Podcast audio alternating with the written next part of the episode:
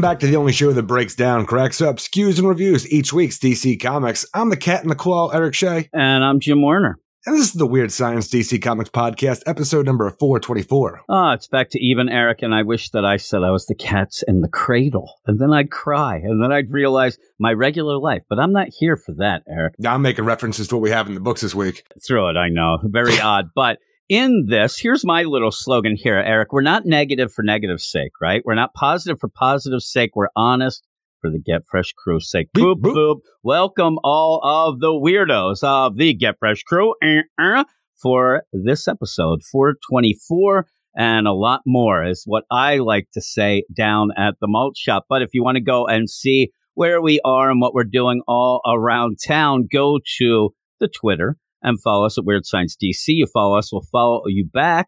Also, go off to our website, weirdsciencedccomics.com, where you can get written reviews for most of the books that come out each and every week. And then go to our Patreon, patreon.com slash weird science, where you can get a bunch of shows, a plethora, some have said, of episodes that end up being pretty darn cool, is what I've been told, Eric. I don't know about you, Who but that's you that? what I was told. Uh, me. I told Yeah, myself right. that. I was trying to pat myself in the back, and I ended up, you know, pulling a muscle. Uh, but this week, one of the things we T-Rex do, arms. yeah, you know that. I'm trying to go. I fall down. I can't get up. Oh my God, my life alert bracelet's going off. We ended up doing this week a pretty good deal. The badasses obviously get to pick everything on our Patreon only badass spotlight podcast show. And this Ah. past week, they ended up picking Batman Superman World's Finest number three, which I've seen a lot of people declaring the best book in the land, Eric. A lot of people are It's one of declaring that that's the big book in all of comicdom. So if you want to hear us talk about that, we had a lot of fun with that issue. Almost the idea of giving Eric Shea everything he wants, but maybe not. I mean, character wise, they have the Metal Men Give on a screen. Holy moly. When I the saw Doom those Metal Men, the Doom Patrol. I, I never t- tagged you as much as say a Reggie of a Doom Patrol guy, but it's something you do like. Yeah. You like that nonsense. You like like the obscure things, right? That makes you cool. We also have Shadow War, Warzone number one. It's one of those things. I you I, people could say you like those obscure things to be cool. I don't like things because I think that I'm cool, but I'm not, Eric. I'm just a miserable prick. But with all that, yeah, you could go and listen to those two books, a podcast that ended up being almost an hour and a half long with me and you yipping and uh, yapping. But as we already mentioned there, the badasses of the Get Fresh crew, uh-uh, they're the ones that pick it. It's the top levels of the Patreon. So if you wanted to go over to the Patreon, get involved and want to, you know, kind of pick and choose what we do, you can do that. But then you'd also be mentioned in this, what Eric is the pinnacle of everybody's lifetime, being mentioned in the badass roll call, right? I know that everybody waits and they can't wait to see if I flub up their name. That's what no, I no, think when? happened. When you Uh, do. Is it when it's not? oh, you jerk. Jeffrey Gree, Stephen Battad Mitchell, the Annihilator, That's Ted right. Probes, I Love Punchline, Stork, Michael S., Forrest Pauly, Cam, Joseph Watchsick, Matt Razor, D-Man 3000, Lady Abby, Red, Matches Malone, Niels T-Word, just got back from Cuddle Camp. David Fink, Joey Bertosco, Stephen Baum, Jason Colby, Stu 42 to you and me, Michael G, Ken Halleck, Comic Boom Arake from the Comic Boom YouTube channel, Cellar Dweller, Mark Jager, Algin Stoja, Nick Adams, Bill Beard from the Bat Pod, Ruben, Carlos, No Wolf Marv, oh my, Luke Hollywood, he's on the manga podcast, I heard, Simon, Luis, Manship, Manship dropped his Adderall. He's sick of it, Eric. He can't take it anymore. Th- They're screwing he said. Andrew in Belfast, I'll tell you his nonsense. Swanee, Anthony G, Josh Vermillion, my man Pete from NYC, Batman Beyond Mark, our man Rob Lewis, B. Muir Brandy, Murray up there in Buffalo, and Double A Ron in Minnesota. All time great Reggie. Uh, Reggie. uh. And yeah, Manship ended up where he went in to get his Adderall. And they did a little test. I'm, I'm assuming a urine analysis, Yeah, a drug as test. they call it, right?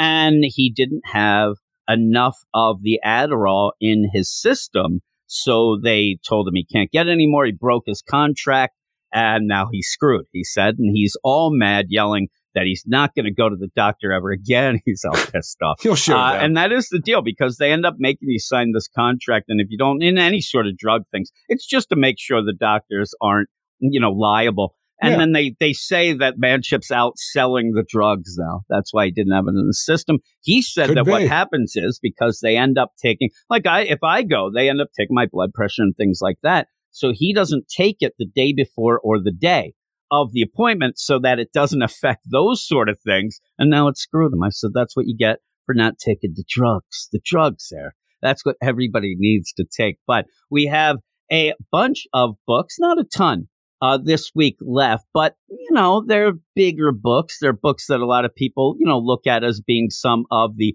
flagship titles, I would say. Eric. Not the What world's you? finest, but they're up there. We're going to go off now. We have four books. We have a, a cool Titan section coming up right away, but we'll go to the books right about now.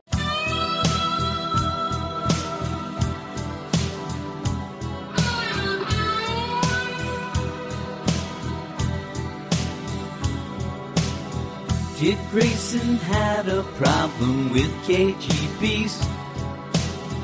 And Nightwing fans felt like they had been fleeced. They got Rick Grayson and subscriptions decreased. The future was kinda shitty.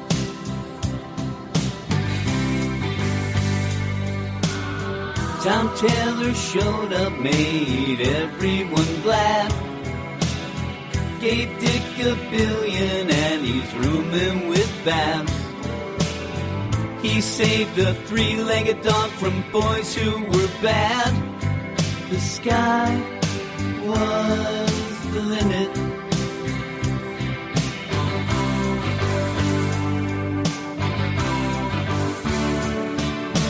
Now it's the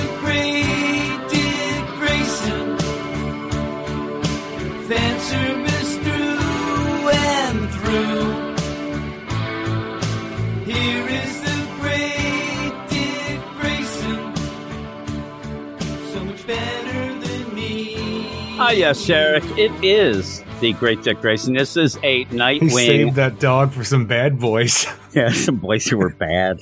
I'm sitting here for some reason. I don't remember ever hearing that line Oh, before yeah. in the song, and I started giggling to myself. Some boys who were bad, huh?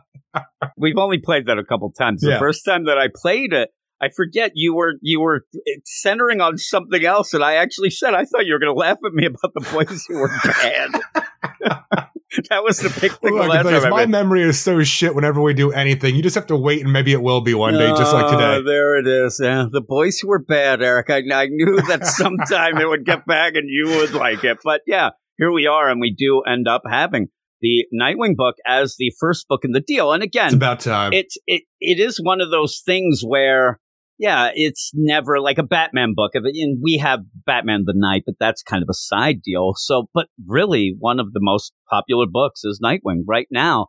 And when you get to it again i i kind of you know i love the first issue. Tom taylor comes on the book and i loved it that rick grayson stuff sucked even though i mean me and you talked about every single issue. Cabby? we didn't fail from it cabby stuff and all of that going on that we liked bits of it I wonder what Hutch is up to right now. it- yeah, Hutch, and and even that we tried to like you know the little things that that might be okay, whatnot. But then Tom Taylor comes on, and it felt like a breath of fresh air. Back to get back basics, to baby. a classic, back to basics, and everybody seemed to You jump get on. Dick Grayson as Nightwing. You're back in Blüdhaven. You have Blockbusters as main antagonist. And also, just because I love you, a little bit of Barbara Gordon for that ass. Yeah, yeah. So you had all of that stuff, and- again, we And really, really liked it, and we really were going with it. Now, with that, I kind of fell off a bit, uh, you know, sooner than some, saying I, I kind of need more of a story here, and we would start getting little bits. We get little, you know, blockbuster. We end up getting his sister. We end up getting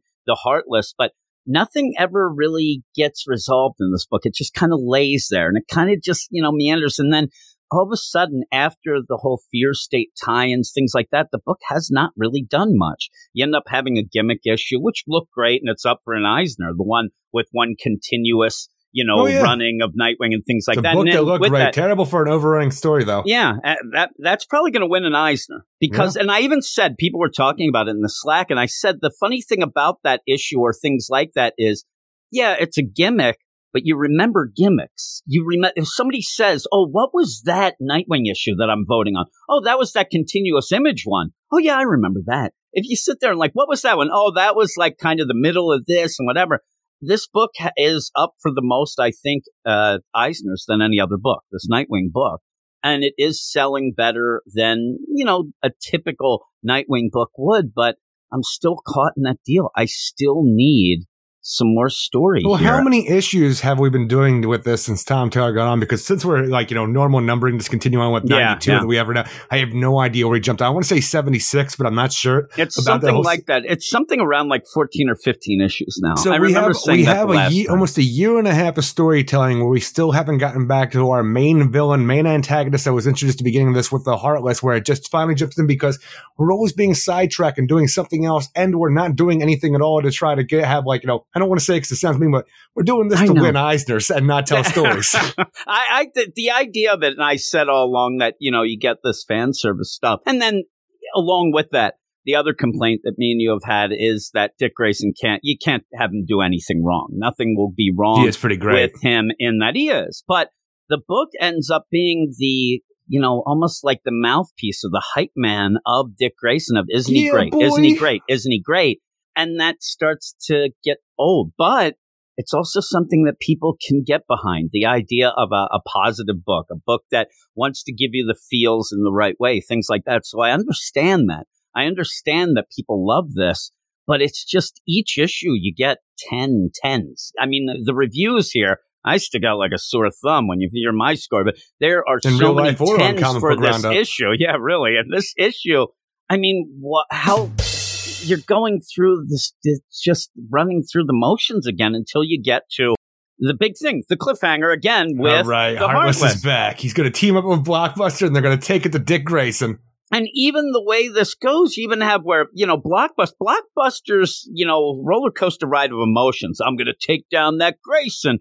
Hey, you're not allowed to take down Grayson. We're the Titans. Oh man, I'm not going to take shit. down that Grayson. and now I'm going to take down that Grayson. Oh my God, Sheba, you can't do like it keeps going back and forth. And now he's up to it again. But even then, everybody is always there to have Dick's back, which is fine we know that that would be the case, but it almost feels like it's too much. And this issue, it's just kind of mentioned. You have had a problem where everybody comes in to solve Dick Grayson's problems for him, which you have to at this point in time because he is this, you know, public, uh, public figure because he is Dick Grayson billionaire more than Nightwing and stuff like that. So the idea that you need these people to come in because he can't just, you know, Nightwing his way out of everything because it's Dick Grayson. No. You need to have that. And I'm a little mad because not more people are coming out of the woodwork to support Dick Grayson and the superhero community because you got the Titans, you got the Bat family, obviously, but we need to show how great Dick Grayson really is and that everybody's his friend.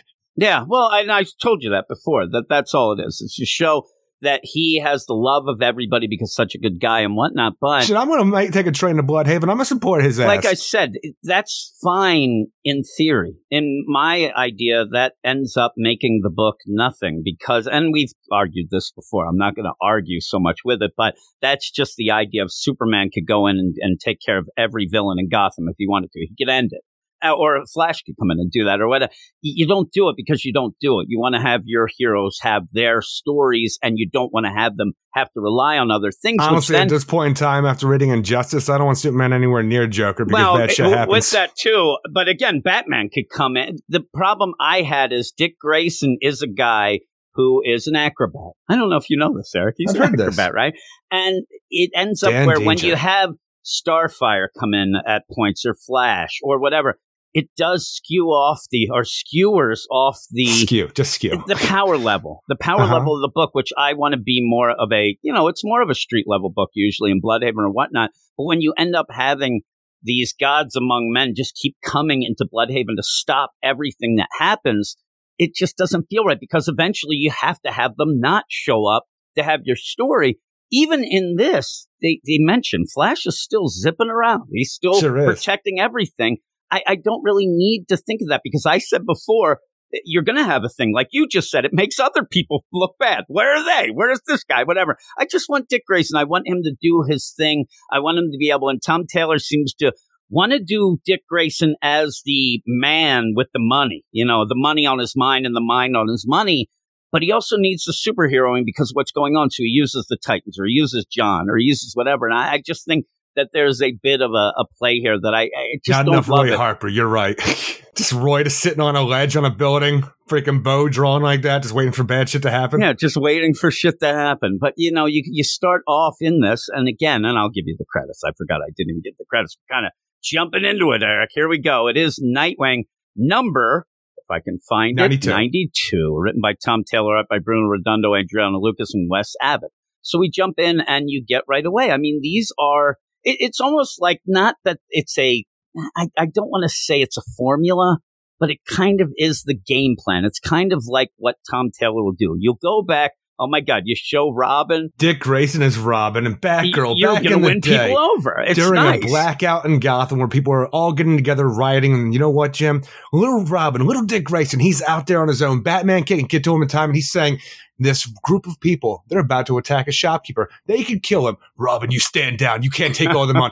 I can't do that, Batman. I need to save this man no matter what. And Robin gets his ass kicked, but he does save that boy. But like, you know, Batgirl eventually shows up and helps him out. Batman will get there.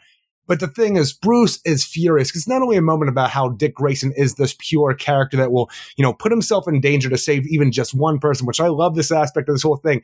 But then you just go and you elevate Alfred Pennyworth because when, you know, Bruce finally does get home, he is furious that Dick Grayson went and oh, disobeyed his orders and now he's in a freaking, you know, in bed, all freaking bandaged up, almost, you know, dead because of this decision he made. And Alfred stands up like, look, you can't go in there and yell at him. He might be like, you know, your soldier in this war, but he's his own person. He doesn't need to be dis- dismonished by you. You go in there and you be a father to him and you see how he is. He doesn't need any more abuse than he's already had tonight. And the thing is, Alfred puts Batman in his place. And that's the idea where Bruce then goes in. He acts like a father to Dick Grayson here. And like the idea, like, you can't save everybody. And there's Dick Grayson. It doesn't mean I can't try. And you're damn right, Dick. I'm telling you that it, it's a good. It's, this is Tom Taylor's deal, though. What does that do to progress any story? And we've seen this. We know. I know that Dick Grayson will save anybody and will want to. Also, the idea. I mean, if you're a Batman fan, you got to wonder why all these people who are writing all these other characters they want to make Batman. Tom Taylor seems to want to make Batman not look great. He always is off the handle. He's always this. Well, this and- Batman's not bad in my mind because even the idea of where he comes in as Batman, he's furious about, you know, putting like Robin in danger right now because he disobeyed the order because this is what they've been training for. Even Batgirl and stuff like that, where Alfred has to tell him, like, look, you don't go in there as Batman. You take your cowl off. You fucking tone to take down the tone a little bit here, and you go talk to that boy to make talk to him as Bruce Wayne. And I like the idea because But I'm Batman saying, would don't be you think he would have done that anyway? Because when he goes in, he does. He seems he's like what he's saying is from the heart.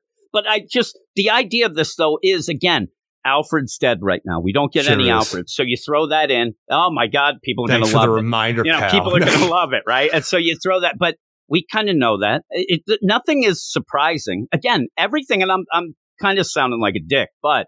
And and you know what? That's what I like about this book, Eric, because I actually like dicks. I've said that before, Eric. But with that, you end up where you go in. I was so There- confused for a there you second. You end up here. You you hear how my voice is cracking? I had a sore throat, but you're just reiterating things that we know about the characters. We know that Dick Grayson is going to want to go and save somebody. We know that Batman's going to be the guy who's, you know, saying, you can't do that. You can't do this. Get mad. Alfred comes in. That's half the issue. We're at page 10, 11 of, you know, 21, 22 pages, and we haven't done anything. We've just gone back to high five everybody again of saying, hey, get this. Dick Grayson's awesome. Hey, high five. Sure I'm a Dick. Grayson fan, my favorite character. I, I know this. At this point, and I said when Tom Taylor jumped on the book, and again, I know that I sound like a dick talking about a book that everybody loves, but I said at the beginning of this run, maybe some people don't know. I've already said, and, and this is full out, and I know you, slogans, whatnot, but whatever. But I've said to you from day one, the reason I like Dick Grayson is because his superpower is being a great guy. I've always said Sure that, is. and this does show that. But Not on my watch. I see that. You don't show that. again, we're at 15, 16 issues of Yeah. a run, and we're doing exactly what we did in that very first issue. That first issue that I love, where we see the bad boys saving the dog from the that was so heavy handed. And, and yeah, and the I boys actually who are bad were just so over the, top. the, boys top. who are bad. bad, we're over the top. But again, I still think that these situations are over the top still just to get back to, hey, get this. Dick Grayson's a great guy. And now everybody who jumped in, new readers who may not have known that, even they should know that by now. Well, that's the thing is, I like reiterating the idea of what makes Dick Grayson great, especially in his own books. During the time that he was Robin to like form the kind of man that he would become as Nightwing, I really love this cold opener back in the past. But when we get to the main day, like the the present day stuff where Dick Grayson's going through, he's opening his park, which he calls Haven in Blüdhaven, where they have a skate park, basketball court, soccer court, free pizza, free cafes, all these different things. Like he is just walking through, taking up all of this land and saying, "Here, kids, it's a safety hazard for the city. Go and run, have fun." And he also has a giant Alfred Pennyworth statue in the center of this haven. It's such a weird idea, though, because he, Dick is trying to make a, a, difference in Blüdhaven, much to the chagrin of Blockbuster. So even when you have Blockbuster show up, and he even has, you know, Mayor Zucco and their Melinda Dick's sister, the idea that she's almost like undercover, but still with Blockbuster and stuff. But the idea that like you're gonna like yeah this is my city. You just can't come in here and do whatever you want. I like i, I saw you got shot almost got shot before. You got to worry about these things but blockbuster's mm. master plan it seems like in this whole idea like fucking dick grayson comes in here thinks he's the bee's knees. And you know what i'm gonna do? I'm gonna hire about six maybe eight people they're going to put on masks and they're going to spray paint his park and say no haven. That'll show to Dick Grayson. So I'm like, that's your master plan, blockbuster. Who's going to get on the freaking tip though? It's like, man, I don't like all this good stuff that this guy's doing for the city. See that? That guy agrees with the spray paint everywhere. Yeah, it is that's such not a going to do weird anything. thing. You know, burn it down or something if you're going to Yeah. do it or whatever. But it, or poison the pizza that George Perez and Marv Wolfman are serving up. Uh, the idea of this, though, when you go into that, Spot on Perez and Wolfman though. uh, it's funny because on the left side, I thought it was Len Wein It out of could be. nowhere. It looked like him, and I ended up asking Bruno Redondo. He said, "Nope, random librarian." I'm like, "All right, I can go with that." Now, with that though, even, even, the when idea they're back, giving out free books in what looks like a taco truck at this Haven Community like center. you like, know, there's nothing. books. There's nothing bad about this. It's the idea that who's going to have a stand against this. Here, here's my play on this too, because everybody's going wild about these whole deal with the, you know, tributes and things. If, if for some reason you're going to tribute me, Eric, if the whole comic, say DC Comics ends up thinking me and you are the greatest out of nowhere, and they're going to give us tributes. I'm, I'm, pa- I passed away, unfortunately, maybe fortunately, but. Please don't have me working on random pizza trucks. I don't want to do that in my real life. Have me do something like I'm just sitting there, eh, sitting there lazy. I don't want to be a Motherfucking choosy beggar over don't want to end up being some, you know, uh, uncle who isn't paying attention to his.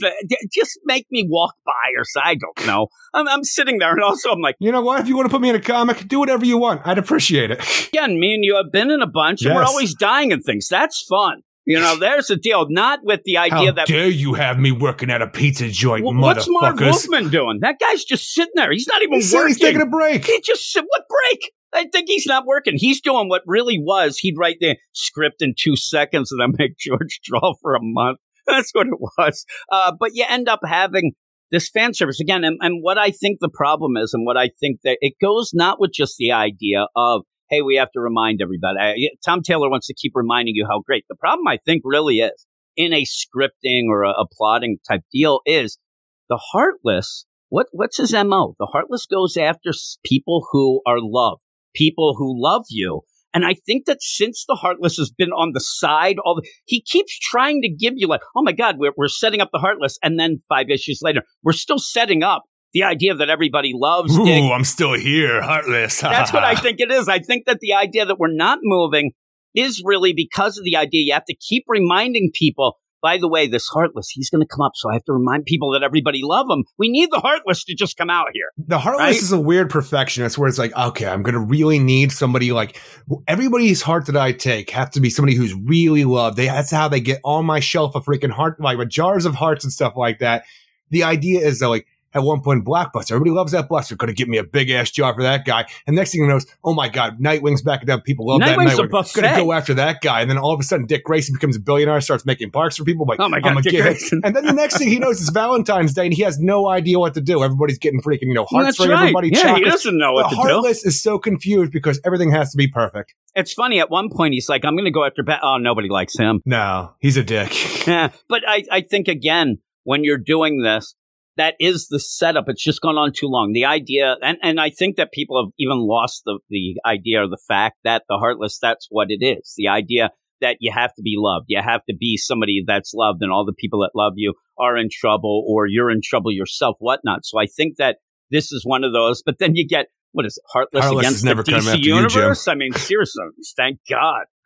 But yeah, so you do those Jim things Winter, at the beginning. bulletproof. You elevate Alfred. That's good. I love where you're going through Haven. There's Dick Grayson. He's waving to the Marv Wolfman and the George, George Perez. Perez, it's yeah. nice. And you see there's a skate park, so you know there's drugs involved there. Eric, I told you that before. Is that where your kids hang out? Dick, no, they they Oh. just they don't need to go there. Why would you need to leave the house? There, you end up with Bruce shows up.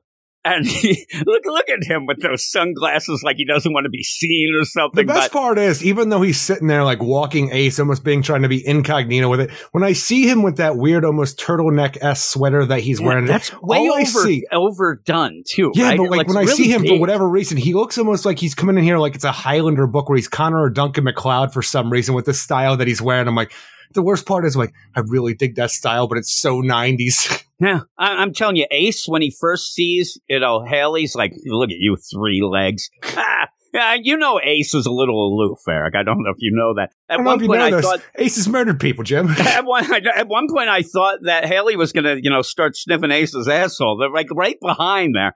But Bruce is there and it's nice. But I, I wanted this to be like you have these fan service moments. And like you said, you're setting up kids to and, and George Perez and to be a target as you're walking through. And you know that you are that you do have Wally running around, you know, just running around. But Keeping an eye on things. I wanted my favorite thing. I wanted, and I, and we didn't get it. I mean, the idea that Tom Taylor's going to give you this fan service and could get to the point where, oh, Bruce, why are you here? Just because you think we're in danger or something?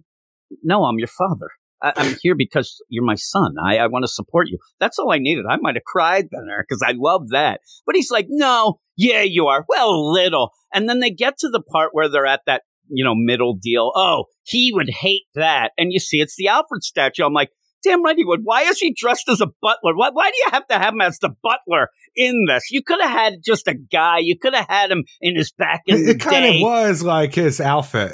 I just, but nobody has to know him of just being the butler. That's how they know him for the most part. Like, I don't know if they ever saw him outside of that. I'm saying when people walk by and they're just like, who's the stuff? I don't know. He looks like a magician. I want to see he does kind of look like a magician. I want to see a freaking statue of Alfred that one time when Dick walked down. Like, he, like Alfred just happened to be off this one day, had some shit to do to take, have a little me day thing. He's down there in a freaking like a, a tank top and some like uh, sweatpants or something like that. And that's what uh, Dick always remembered Alfred as. So here's a statue of an old man when he's tuning and up the. Batmobile, like he's down there doing. I just, I kind of just would have wanted him as a, as a guy, just there. You have the what does a Most- guy wear? Well, a guy just wear regular pants and a and maybe a turtleneck like Bruce. Uh, it just the idea that they had to dress him up like the butler seemed weird. I, I just as a tribute to him. Look at him; he was our butler, uh, billionaire that guy was. But then Blockbuster shows up, and this is a very quick moving issue. Blockbuster shows up. It's like, hey, Grayson,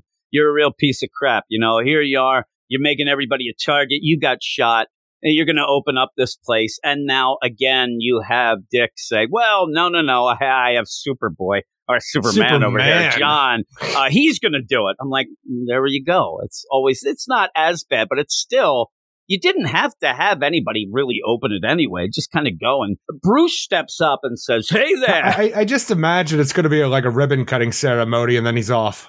Yeah, I just you already broke ground. I mean, you don't really need that, but I guess you know that's what we'll have. And they're like, "What does Su- Superman have to do with this?" I just caught up on Young Justice this morning before we got on stuff like that. And I, like at the end of the end credits of the latest episode, they're talking about the new like Hall of Justice where they're going to be building and stuff. And they end up cutting a ribbon thing. And it's so funny because during those credits, you always have like a voiceover, just so like some static background or like something minute might change it in that. When you see the scissors go and just cut, and that's all you see is the scissors come in the frame and cut this ribbon, and then you see it's the outline of Plastic Man's costume, and it actually made me laugh because now that's all I can think about this idea. Like, well, here's Superman here. He's going to open up the Haven Park. And I just want to see, for some reason, a big old pair of scissors that happen to be in Plastic Man colors. That would be He's- funny. He just wants to be touched. Nobody knows it's Plastic Man. You're gross eel. I love that Bruce has to take off his, you know, his glasses like he's David Caruso, and that CSI is like, "Hey, I'd watch who you threaten there, Roland. Quiet down, poor boy. Hey there, poor guy. I don't care. You're not. A, I wish he'd say, you know that this guy's my son and he's a billionaire. Like it kind of goes both ways. He can maybe get me out of it. Well, jam. maybe your son can make you more than a thousand there.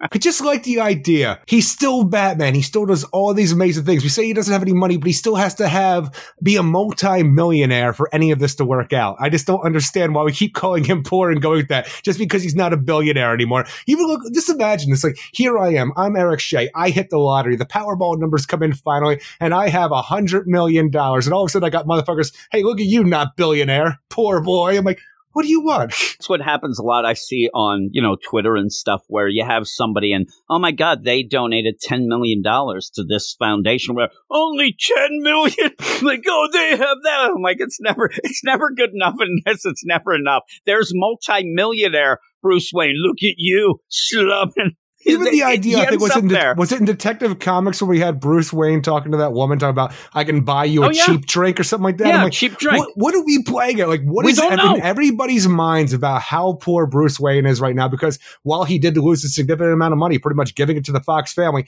I want to see some goddamn numbers. Yeah, and and at this point too, I, I would just get rid. It was so ridiculous because of the idea. It was almost immediately pushed aside in a way that he's still doing things. Like you said, you'd have him doing things. And me and you would say, well, how could he afford that? Oh, he had that still, or that was there, or whatever. It's just silly. But he's like, hey, look at you, poor boy. Get out of my way. And yeah, you, you know that Bruce is like, I want to say that I'm Batman. I want to punch this guy right in the face. Well, you end up, John comes down and he's going to do you know, the cutting of the ribbon, whatever the opening. And then you have Barbara who has to go too far and start just throwing shade at Blockbuster right there. I'm like, watch out what you're doing. This is not a, a nice guy. He ends up, but everybody's taking selfies, which again, now John shows up and because the idea, you know, Tom Taylor, it's all Tom Taylor deal of everybody who said they're the greatest things ever. They're the big superstars and they're doing that. But like you said, the big plan here behind all this then ends up being, and I, I think that Tom Taylor's trying, and I saw people who said he's definitely, I don't know Tom Taylor, but it seems like he's trying to go a little bit of that like Antifa type deal of hiring these thugs to come in, but there's not enough of them. It seems silly to me. Tell you, got like eight guys just spray painting on freaking taco trucks. No haven. you got him, Blockbuster. Not that this is the greatest thing ever, but it reminds me of the scene from Django when you have Jonah Hill and they're like, yeah. "Are we going to go down? Put the wheels on." just goofy. So these guys, yeah, these guys Look, seem y'all. just goofy. Where they go in and you're there to like it. You seem like Blockbuster wants to do something bigger. The idea, like you said, throw shade, shame at this Haven, and then shame at Dick Grayson. Try to show that he's not good. Try to bring him down. Instead, you go and almost set it up as a way that people are going to rally towards it to go, oh man, they people don't want our kids to have free library. Like you're really doing it the wrong way, Blockbuster. You're, you're like, being. I'm telling ridiculous. you, if you want to really screw this up, poison some of the food, put some pornography in the free bookstore. I don't know what you're going to do here. You know, just make it look bad on its own. Not come in and say, "I don't like this really great place for everybody." I'm like, yeah, end uh, that? up blackmailing the Dick Grayson, make him look bad, but. Even in this, this is Blockbuster's goon squad that he hired. This is his big play at this moment. The one guy has a golf club. I mean, who's that? Casey Jones coming in here? What the hell is going on? One guy has a bat. And the other, no haven with the spray paint. I mean, seriously? That's what Can you're walk doing? it in like it's a clockwork orange and stuff like that. Oi, mates! Time for the ultra violence, it is. you end up having Melinda, and they're like, oh, yeah, I got to fill out some paperwork, whatever. That even shows you that Block. Why isn't Blockbuster getting more involved in just shutting this down even in a like a, a lawful type, like, like go and look at some sort of the deal. Maybe put up that statue, and you're not allowed to do that. Something that he could kind of come got all the do. permits he needed. Yeah, slowly, it but he seems like them. again. Maybe you could look into that, but to send a guy with a golf club, a guy with a baseball bat and some spray paint come in here, and And a that's your torch. plan, you know, and, and the idea they, they even shut down all of the video cameras around this area. In my mind, why? Why don't you show this? Like, I, don't know what they think. If there's no cameras, what are they going to think later? Somebody's going to come by. Oh my God, these must have been really uh, great guys who did this. Uh, we're down with the Haven. And all it is is to set up is this idea of getting these guys' faces on camera. Did you see in this whole thing too when Oracle's talking to Dick, leading him through the whole idea and telling him what's going on here, where she's wearing the Stephanie Phillips shirt, I killed comics. Yeah, yeah, the I killed comics deal. It's nonsense. So you end up again. Everybody's giving each other handy J's lately in these things. Uh, It's just ridiculous. So you end up with all that going on, and Dick Grayson jumps in. Now, in that, that's why I say the beginning. You end up Dick Grayson, little Robin. He ends up where, yeah, you see that he's always going to help people. He's always, No it doesn't matter matter. what. He's going to go in. That doesn't play like that should play out more in this issue. He just Dan goes to tried stop. to kill him for 20 years. He still ran headfirst into danger, Jim. He's a true hero. That's what I'm saying. The beginning, that flashback doesn't really tie in well to anything. That was just a random, hey, everybody, Dick Grayson's great. And now we go into this, and Well, I imagine it will be an attacking. overall where he's never going to stop trying. We keep getting this, but we already know that. And so when you get to this ending, I wish that it tied in something more. I wish that you ended up seeing something at the beginning flashback, not just of a guy running through. I mean, he really, that guy you say was just running through the streets, being chased by a random bunch of thugs. We don't even know why. I would have laughed at when they, he lets that guy go. And then you realize that guy was bad or it's like that guy did this or that. But at the end, he just goes and knocks out everybody. All these guys that are there trying to cause trouble and mayhem, he knocks out. You get a Batman 66 type deal as a fan service, and then he uncovers their faces. off. And he grabs their faces and Yeah. he unmasks them, and you end up having them on film because Barbara has her cameras there and ends up the Haven cameras that she had set up. They get them on so those people are going to be able to be tried or arrested and maybe tie back to Blockbuster, who's all pissed off. He ends up hearing it didn't go well. I don't know what would have went well. I mean, they did what they were going to do. They just got beat up. But then he They thinks that Nightwing's at there. the door. Yeah, and he thinks that Nightwing's at the door, and he answers, and it's the Heartless. The Heartless has come a calling for Blockbuster. Has spent more time in cliffhangers than actually in any stories, really. And so we get it. So hopefully this sets this to get moving forward. Let's see what's going on. As you said, this isn't a, hey, you have a problem with Nightwing. This is specifically Dick Grayson that the Heartless says. So you're setting that up. Everybody loves him. And now that's the Heartless's deal. But I don't know if I'm, I, I don't know that it's a great way to set yourself up of, hey, I think I want to team up with you. By the way, all your schmucks here, they're dead. You showed your worth at this point in time. They're not dead. Brutal's still alive. Heartless just a took him guy out. who's through the the wall, eh, you know, with half of his body. I don't know that he's alive, but we'll see. And with that, though, I'm I wouldn't join up with him if I'm Blockbuster. I, I'd end up running. Well, at this point Oh, in time, no. it really does seem like Blockbuster is at his wits' end about what he can do against Nightwing. If this guy's going to come in here and volunteer his services, then why not? yeah, so we'll have to see. Well, We'll Dick Grayson, not yeah. Nightwing, but in general. Yeah, again, but he ends up thinking that you know Nightwing is always protecting Dick Grayson as well. So he ends up even that, saying that. Nightwing, Superboy, Superman, the Titans, everybody's protecting his ass. Yeah, yeah, because I mean, again, when he gets the call, it's Nightwing came and stopped us. Oh my God, Nightwing! Oh man, I think he's here at the door. Uh, but the big play is get rid of Dick Grayson, so we'll see how that goes. But again, the beginning is nice. You get some moments, you get that emotional deal, you get the connection, you get an Alfred. We don't get a lot of Alfred. You see, you know, the heroes being heroes. Uh, but all of it just, I need something more. And I'm hoping this heartless deal, which has been now, you know, so long that issue, the sixth issue of his run, it looked like it was really kicking in to get to the heartless story. And then we just kind of got derailed since then with it. So I want to see how that is. But what would you give it? I love the opener and the cliffhanger to this book. It's just when we get back to the present day stuff, while there is a lot of nice stuff, just the overall idea. It's like, I'm going to open up a park for kids, and Blockbuster's big plan is no haven spray painted and maybe birds and stuff like. It's not that good of a plan. It is just kind of there and kind of silly in my mind. And be, like because I love the art as well, I'm going to this a seven point five out of ten. Yeah, I like the art as well. I'm a six five. I just need more. Like I said, I, I've seen this same scene with the Robin, the Batman and Robin stuff at the beginning. It's been like five times in this book at least, and then we even have other ones like that. I get it. I know, you know, that whole deal. I know that he's a great guy. He wants to do. Just ends up where I just want to get to the story, and then we go from there. Maybe it's the transition of going from that then into you know, here we go walking through Haven and whatnot. But really, the only progression of the overall story really is that cliffhanger. Uh, so hopefully that kicks in and we end up having something good. But we'll move on to the next book, which again, it has a bit of that fan service type feel.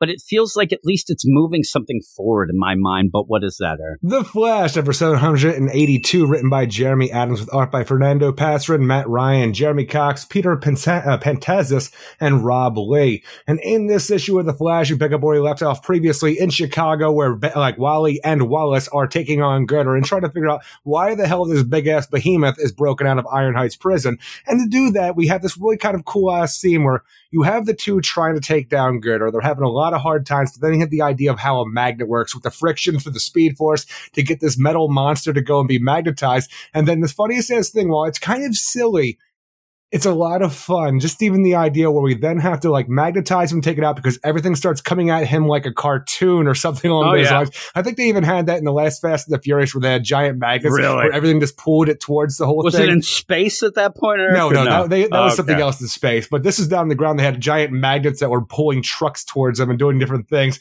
But uh, the way we get Girder back to Iron Heights because he is magnetized, we have Wally running with a giant steel beam that is pulling Girder at So like Mach goofy. 2 throughout the country. And I'm like, you know what? That's goofy as hell, but I'm having a lot of fun looking It's at it. It's fun. It is fun. I'm just, I, you had to have been thinking, like, why isn't anything else get that, like, everything going? Now we have that, like, He's got to keep it fast. Katamari Damacy or whatever Yeah. it was called with the ball, uh, which was fun, which is what Girder ends up being later. And I'm wondering when I don't even know what happens to him later because I feel like we melted Girder. when you get to that, and, and why we talk about it now, when they do have him there, I really thought that what the play might be, but I don't know that Wolf would end up blaming the Flashes for this magnetism and saying, "Oh my God, he was in the cell," and then all of a sudden he ended up kind of going in and of himself and whatnot. I don't know what the play is, but the issue starts off with Linda.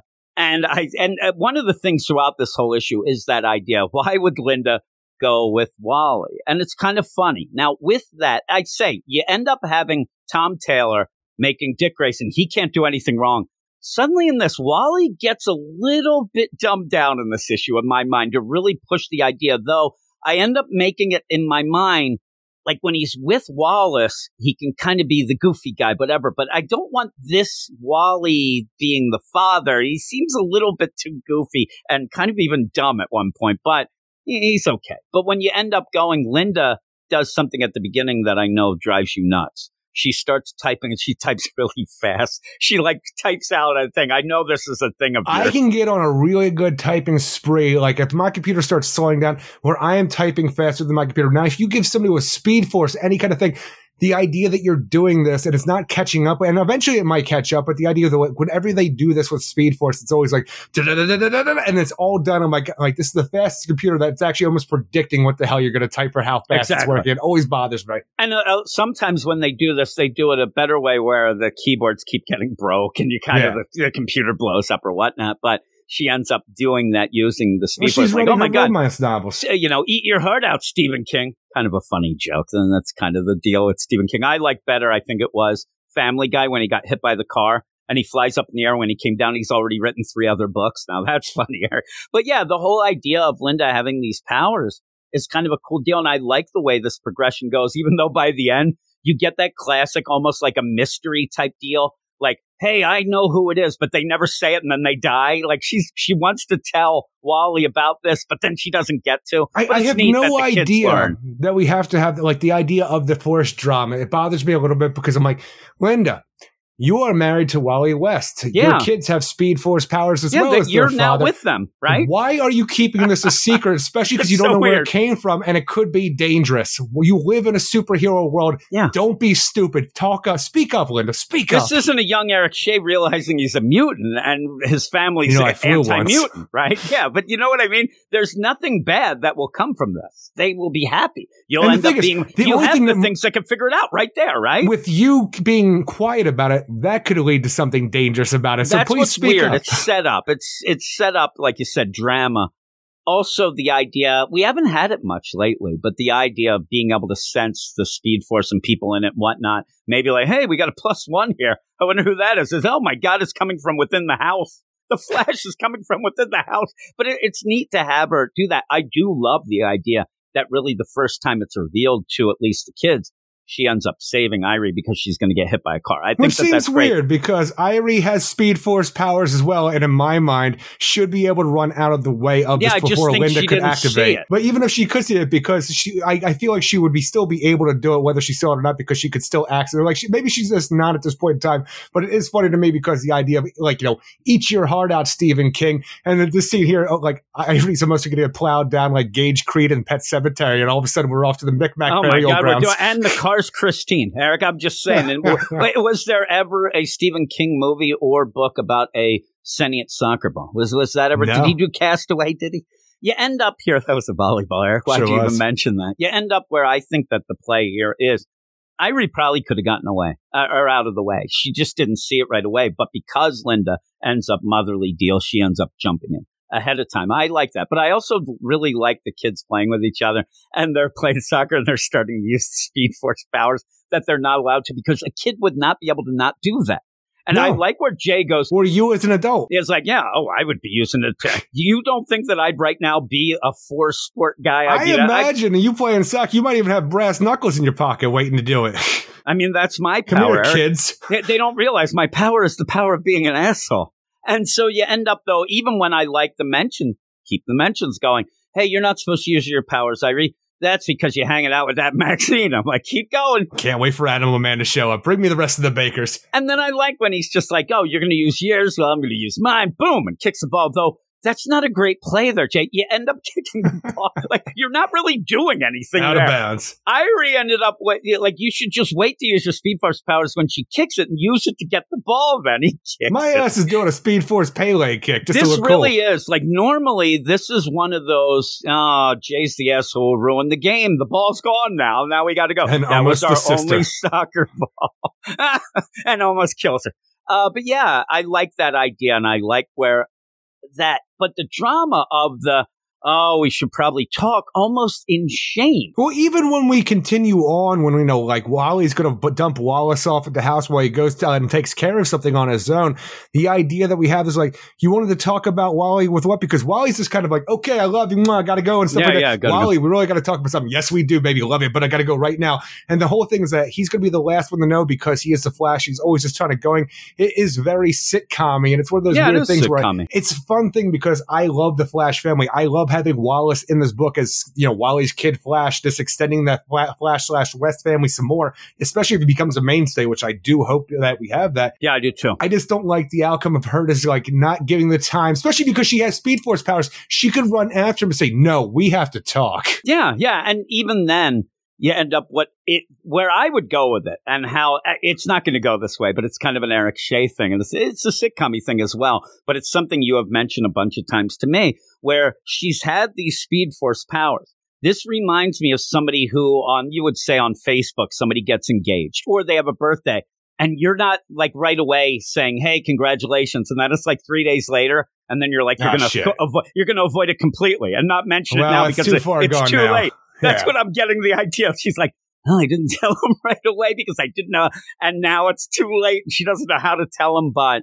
uh, you you would get the idea that Jeremy Adams will set it up that Linda will end up saving Wally somehow with the Speed Force, almost like she did just here with Irie, and that will be the oh my god, I can't believe it. Who or the has Speed you? Force will be used against her to put her in danger. Or it could be that. I mean, you could have that, but the book hasn't set up like uh, if this was in the Joshua Williamson run, then th- that Speed Force was all over the place, and I think there's going to be some real it's big some problems. weird reverse Flash nonsense that he granted powers to her through his bullshit some lightning crazy rod thing. thing. that he had previously that I still don't understand how it worked. this just feels more like family drama, and it's set up. Barry's gone. Now I'm going to screw with you, Wally. I don't Welcome know why. she- I don't know why she's so like you know upsetting the kids. Even I think they'd be smiling. I think they would laugh. Like the idea would be, I thought we weren't supposed to use our speed force. Welcome to the Like, party, something pal. Like, yeah, it'd be kind of funny with that. But with all that going on, though, the Iron Heights Penitentiary, where we do have Warden Wolf, he's up to things. We've seen this, and they end up where Wallace and Wally bring back Girder. And it is, it's sus. I mean, how did this big guy get out? They do end up saying after the fact, maybe they don't want to alert Warden Wolf too much that they're on his case, even though it seems he knows. The idea of, you know, how to get out, that's one thing. But they are on the money later saying, Why, why wasn't anybody alerted to this? Like, no sort of authorities. That's where you get the problem. Just kind of happened. Now out you go, flashes. Yeah, and and Girder's kind of funny because he did end up he ended up trying to rob a bank when he wasn't supposed to. It's but such again, a weird idea. that's what happens because, when you deal with these guys. Because previously we know that Blacksmith was let out to go do something for Warden Yeah. Wolf, and by the end of the last issue, we assume that you know Girder was let, let out as well. But he was robbing banks. We still don't know exactly why these like you know Yeah, what were these former rogues have been let out for. But I really thought at one point. Girder's the Chicago robbing banks because the reason we find out later in this issue is that Warden Wolf, for somehow this connected to this, but he is running for mayor. And I'm like, did you need funds for your mayoral candidacy? And like, you have the villains out here trying to collect money for you because I really don't know what they're doing yet. Give me Leonard Snart. I'm like, why? Here's the weird play. You end up like such a weird idea. Like I was going to say, well, what he wants to do is he wants to cause a lot of problems, you know, in the city. And then he could say, I'll make them better. The problem is the people who are causing problems are people who are escaping from his prison. Yeah. That doesn't seem and in right. Chicago. and, and yeah, and he doesn't seem to like again. Girder, he wanted to rob banks on his own. Yeah. Even he gets He, he yelled at wanted- because he, thing is, he was really sus about the whole thing. He's going to go get a quick payday, go to laugh. South America. He doesn't want to deal with any of this Warden Wolf or Blacksmith bullshit. Now, what setup is that where he says? Because earlier we saw that in South America, and I can't remember the exact country, but they end up having that nickname, you know, Flusho or whatever for the Flash. Oh yeah, yeah. I think it was uh, it was Ar- it was Brazil or Argentina Yeah, had so the was fl- that is that what's going to be like the set? Because you do have Girder specifically say, "I was going to go to South America, not specific, just South America." Yeah. but I'm going to go because they don't have any heroes down there. I'm like, oh, Yara Flor. Don't don't get a hold of her. She's going to be pissed. But is that a setup for later for him to escape and then have that classic, you know, of the internet nickname for Flash to come in and do it? I don't know. It just was a it was Argentina play. that he had Yeah, okay, Man. it was yeah. Argentina. That I swear that's a setup for eventually he will escape to Argentina, and then you'll have Flash take him down, and you'll get to have that phrase again. It seemed Hey, like a weird thing for him to say. They end up with the stealth suits. I mean, there's some cool things. You end It's up not the thing is you say that's cool. It's one of those things that actually was very dis like like not like about the idea because there's a few things in this because I like this issue a lot, especially with what we're doing because it really does seem like Jeremy Adams is doing his damnedest to keep me happy personally, which is very odd in my mind to think because maybe I'm a narcissist. I don't know, but the idea that you are. we're an egomaniac because where we had previously, even in the Teen Titans book, into the last issue of the Flash, where Wally was acting like a try-hard absentee father with all the nicknames to Wallace and stuff like that. Hey, how's it going, Ace? I'm going to keep calling you Ace or Champ or Sport. Because in this, it really felt like that whole try-hard attitude. And this, out of nowhere, it is almost retroactively changed to the point where Wally and Wallace had this nickname since they were kids because Wallace used to go around telling everybody how he could always do everything better than everybody else to the point where the family put him to the test and he failed at everything to the point where Wally started calling him Ace as a fucking bullshit nickname to try to get back at him and it's always stuck around now and Wally won't let him forget. I'm like, I love this explanation. It makes so I much more like it sense too. than what It we had seemed a little bit like bullying. well, yeah, who doesn't bully their cousins? Wallace still hasn't gotten over it. He's like, oh, that like the one day when they actually are like, there's one thing to have your, you know, cousin there. Hey, I can do everything great, but they actually, the whole family, we're calling you on this, and we're going to actually have We're tired of this shit, the Wallace. decathlon of try hard assholes. Here you go. Go and do that. And he can't do it. It ended up, I think, scarred him for life. But you do have that. And I was going to ask you, I'm glad you brought that up. The idea when me and you, and it was more in that Teen Titans Academy issue that tied in the war uh, for a 3, that it started out, this Ace deal. And we said that that's weird. It's no, it's the issue after that. okay. It seemed like the editorial, though, ended up wanting, like, not realizing and telling these guys, hey, they don't know each other, but we, in an infinite frontier and everything, who knows? So we ended up saying that, and I definitely did. I asked Jeremy Adams, are, are they telling you that they don't know each other, whatever? He's like, no, no, no, we're aware of it. There'll be something later that will kind of show that or explain it. And it, but it does feel like something went a little wonky and then they corrected it, which I don't mind. No, I love the correction. I love the way that this works now because it gives an, a, a history between the two that's constantly being brought up, this kind of And throw now it we in. Wallace's face, and it works out because they are family as well. But the thing is, I love that aspect of changing in this. But when we actually have the idea when we go back to the speed lab where like Wally has made the place a mess ever since Barry's been gone, he works on his car here. I wanted a little bit thing because previously Wallace is a big Wallace is a gearhead. big car he guy. I loves think that cars. maybe that's a doesn't talk anything about the Maybe idea they'll of do it Wally later. doing this. Hopefully, the thing is, but even the idea that we have to go back to the speed lab because we're going to go break into Iron Heights, but we got to do it stealthy. So here are some stealth flash suits. I'm like, hey, Wally. Both you and Wallace bring your suits out from the Speed Force. They're not a physical suit that you put on. You actually create the, the suits with the Speed Force yourself and can change them. So why aren't you doing that here? Yeah, I just like the. It's just there for. I don't like though when you get that setup. They go back to the work. We haven't seen the work in a while, Sure haven't. and they end up getting the things terrific tech. It, it works out. Uh, you know, he's connecting dots. We go back to the work. Thank God I was bringing your cousin to work day, though. Yeah, yeah, really. And then at work, he's like, to the speed lab. I'm like, watch yourself. Or And even it, the it- idea it where- felt too goofy to me. I know that Wally's goofy, but it, it was a little too goofy. But It was goofy to the point that Mr. Terrific knows that Wally is Flash. He's given him the job so he can go through, like, you know, earn a paycheck and also leave, do Flash stuff when he needs to. But when you have the, we've barely seen Wally at his job. I like that things seem to have gone around where they call him, like, the idea that he's a ginger and, like, they kind of, like, you know, have a weird Flame. nickname for that flame. Like, I, and he says because he's hot. That that Yeah, made yeah. me laugh. That made me But laugh. when you have the situation where it's like off to the speed lab that you're yelling there at work, but also the idea where his coworker's like, "How the hell did he ever get Linda Park?" I'm like, "Well, I guess your coworkers and you are working out pretty well, Wally." Well, remember at first the coworkers hated his guts, and he Yeah. hasn't been there since. I thought that he'd show up, and he's it's going to be like you said, bring your cousin to work day, and he he probably wants to impress Wallace as well with this idea of them being his chums and things. Like, there's no way they like him now. He's never been there, and he's like to the speed lab in the middle of it. I'm like, what do they think he's saying at that point, and all this stuff going on, which is pretty crazy, but.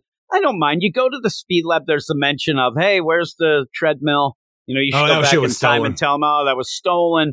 Uh, he's connecting some dots. I don't mind that. The stealth suits are there. I, it's weird. It's just there. It just doesn't make sense with the power set. just seems like it's something that they have and they're gonna it, it felt weird but when they do go in and find that i love that warden wolf he ends up just having that like i don't know his desk and a bunch of things with uh, you know memorabilia for wolf for mayor like he's gathering it up and hanging it on the wall i'm like look yeah, at he's this guy getting ready for the big announcement. it's just weird that you're hanging up a shirt on the wall of the deal and you have that, that with this swag. But yeah, he's getting ready for this. So he'll, that's okay.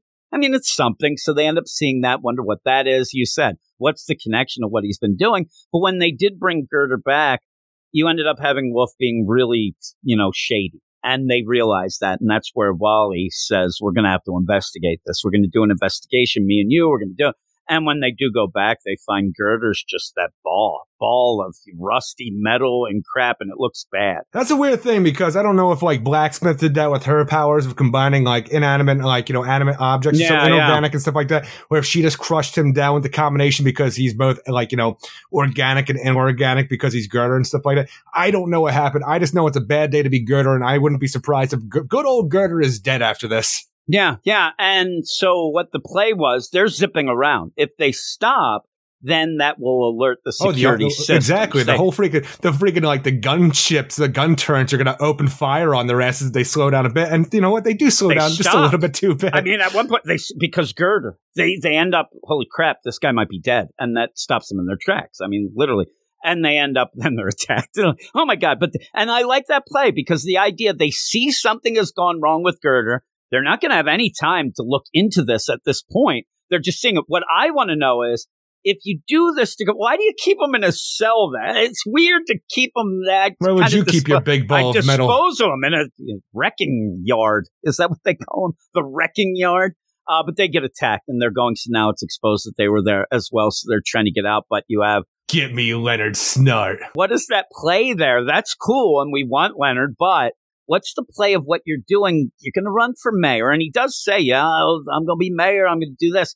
So, what is your play of actually letting people get out, do bad things, and whatnot? We'll have to Well, it's such a weird idea because what we had previously, like when Blacksmith, when she was previously in the Flash comic, like what so long ago at this Yeah, point in time, she had started her own rogues and stuff like that. And then the idea that you would eventually bring the new rogues in, like the original rogues back in after that, but like when you are bringing Blacksmith out and you bring in characters like Girder who are a part of her rogues, and then you're going to have Vin Leonard Snart, is there ever going to be this idea about the old rogues versus the new rogues and how that's going to be? That'd like, 'cause kinda cool. I always wanted to see that Rogue situation. War. Uh, exactly, a rogue war. But I guess, you know, at this point in time, you have Blacksmith doing all the heavy lifting for whatever you wanted, like you're actually doing. And when we bring in Captain Cold at some point to go talk to Warden Wolf, I think that's going to be more of like, I need Captain Cold to make sure that these flashes stay off my back. Yeah, yeah, I, I think that as well. It's weird. The play, it would have been cool to have the play almost like an Arkham Tower, where Warden Wolf ends up doing something where he convinces everybody how great he's done to rehabilitate everyone and like Snart's his like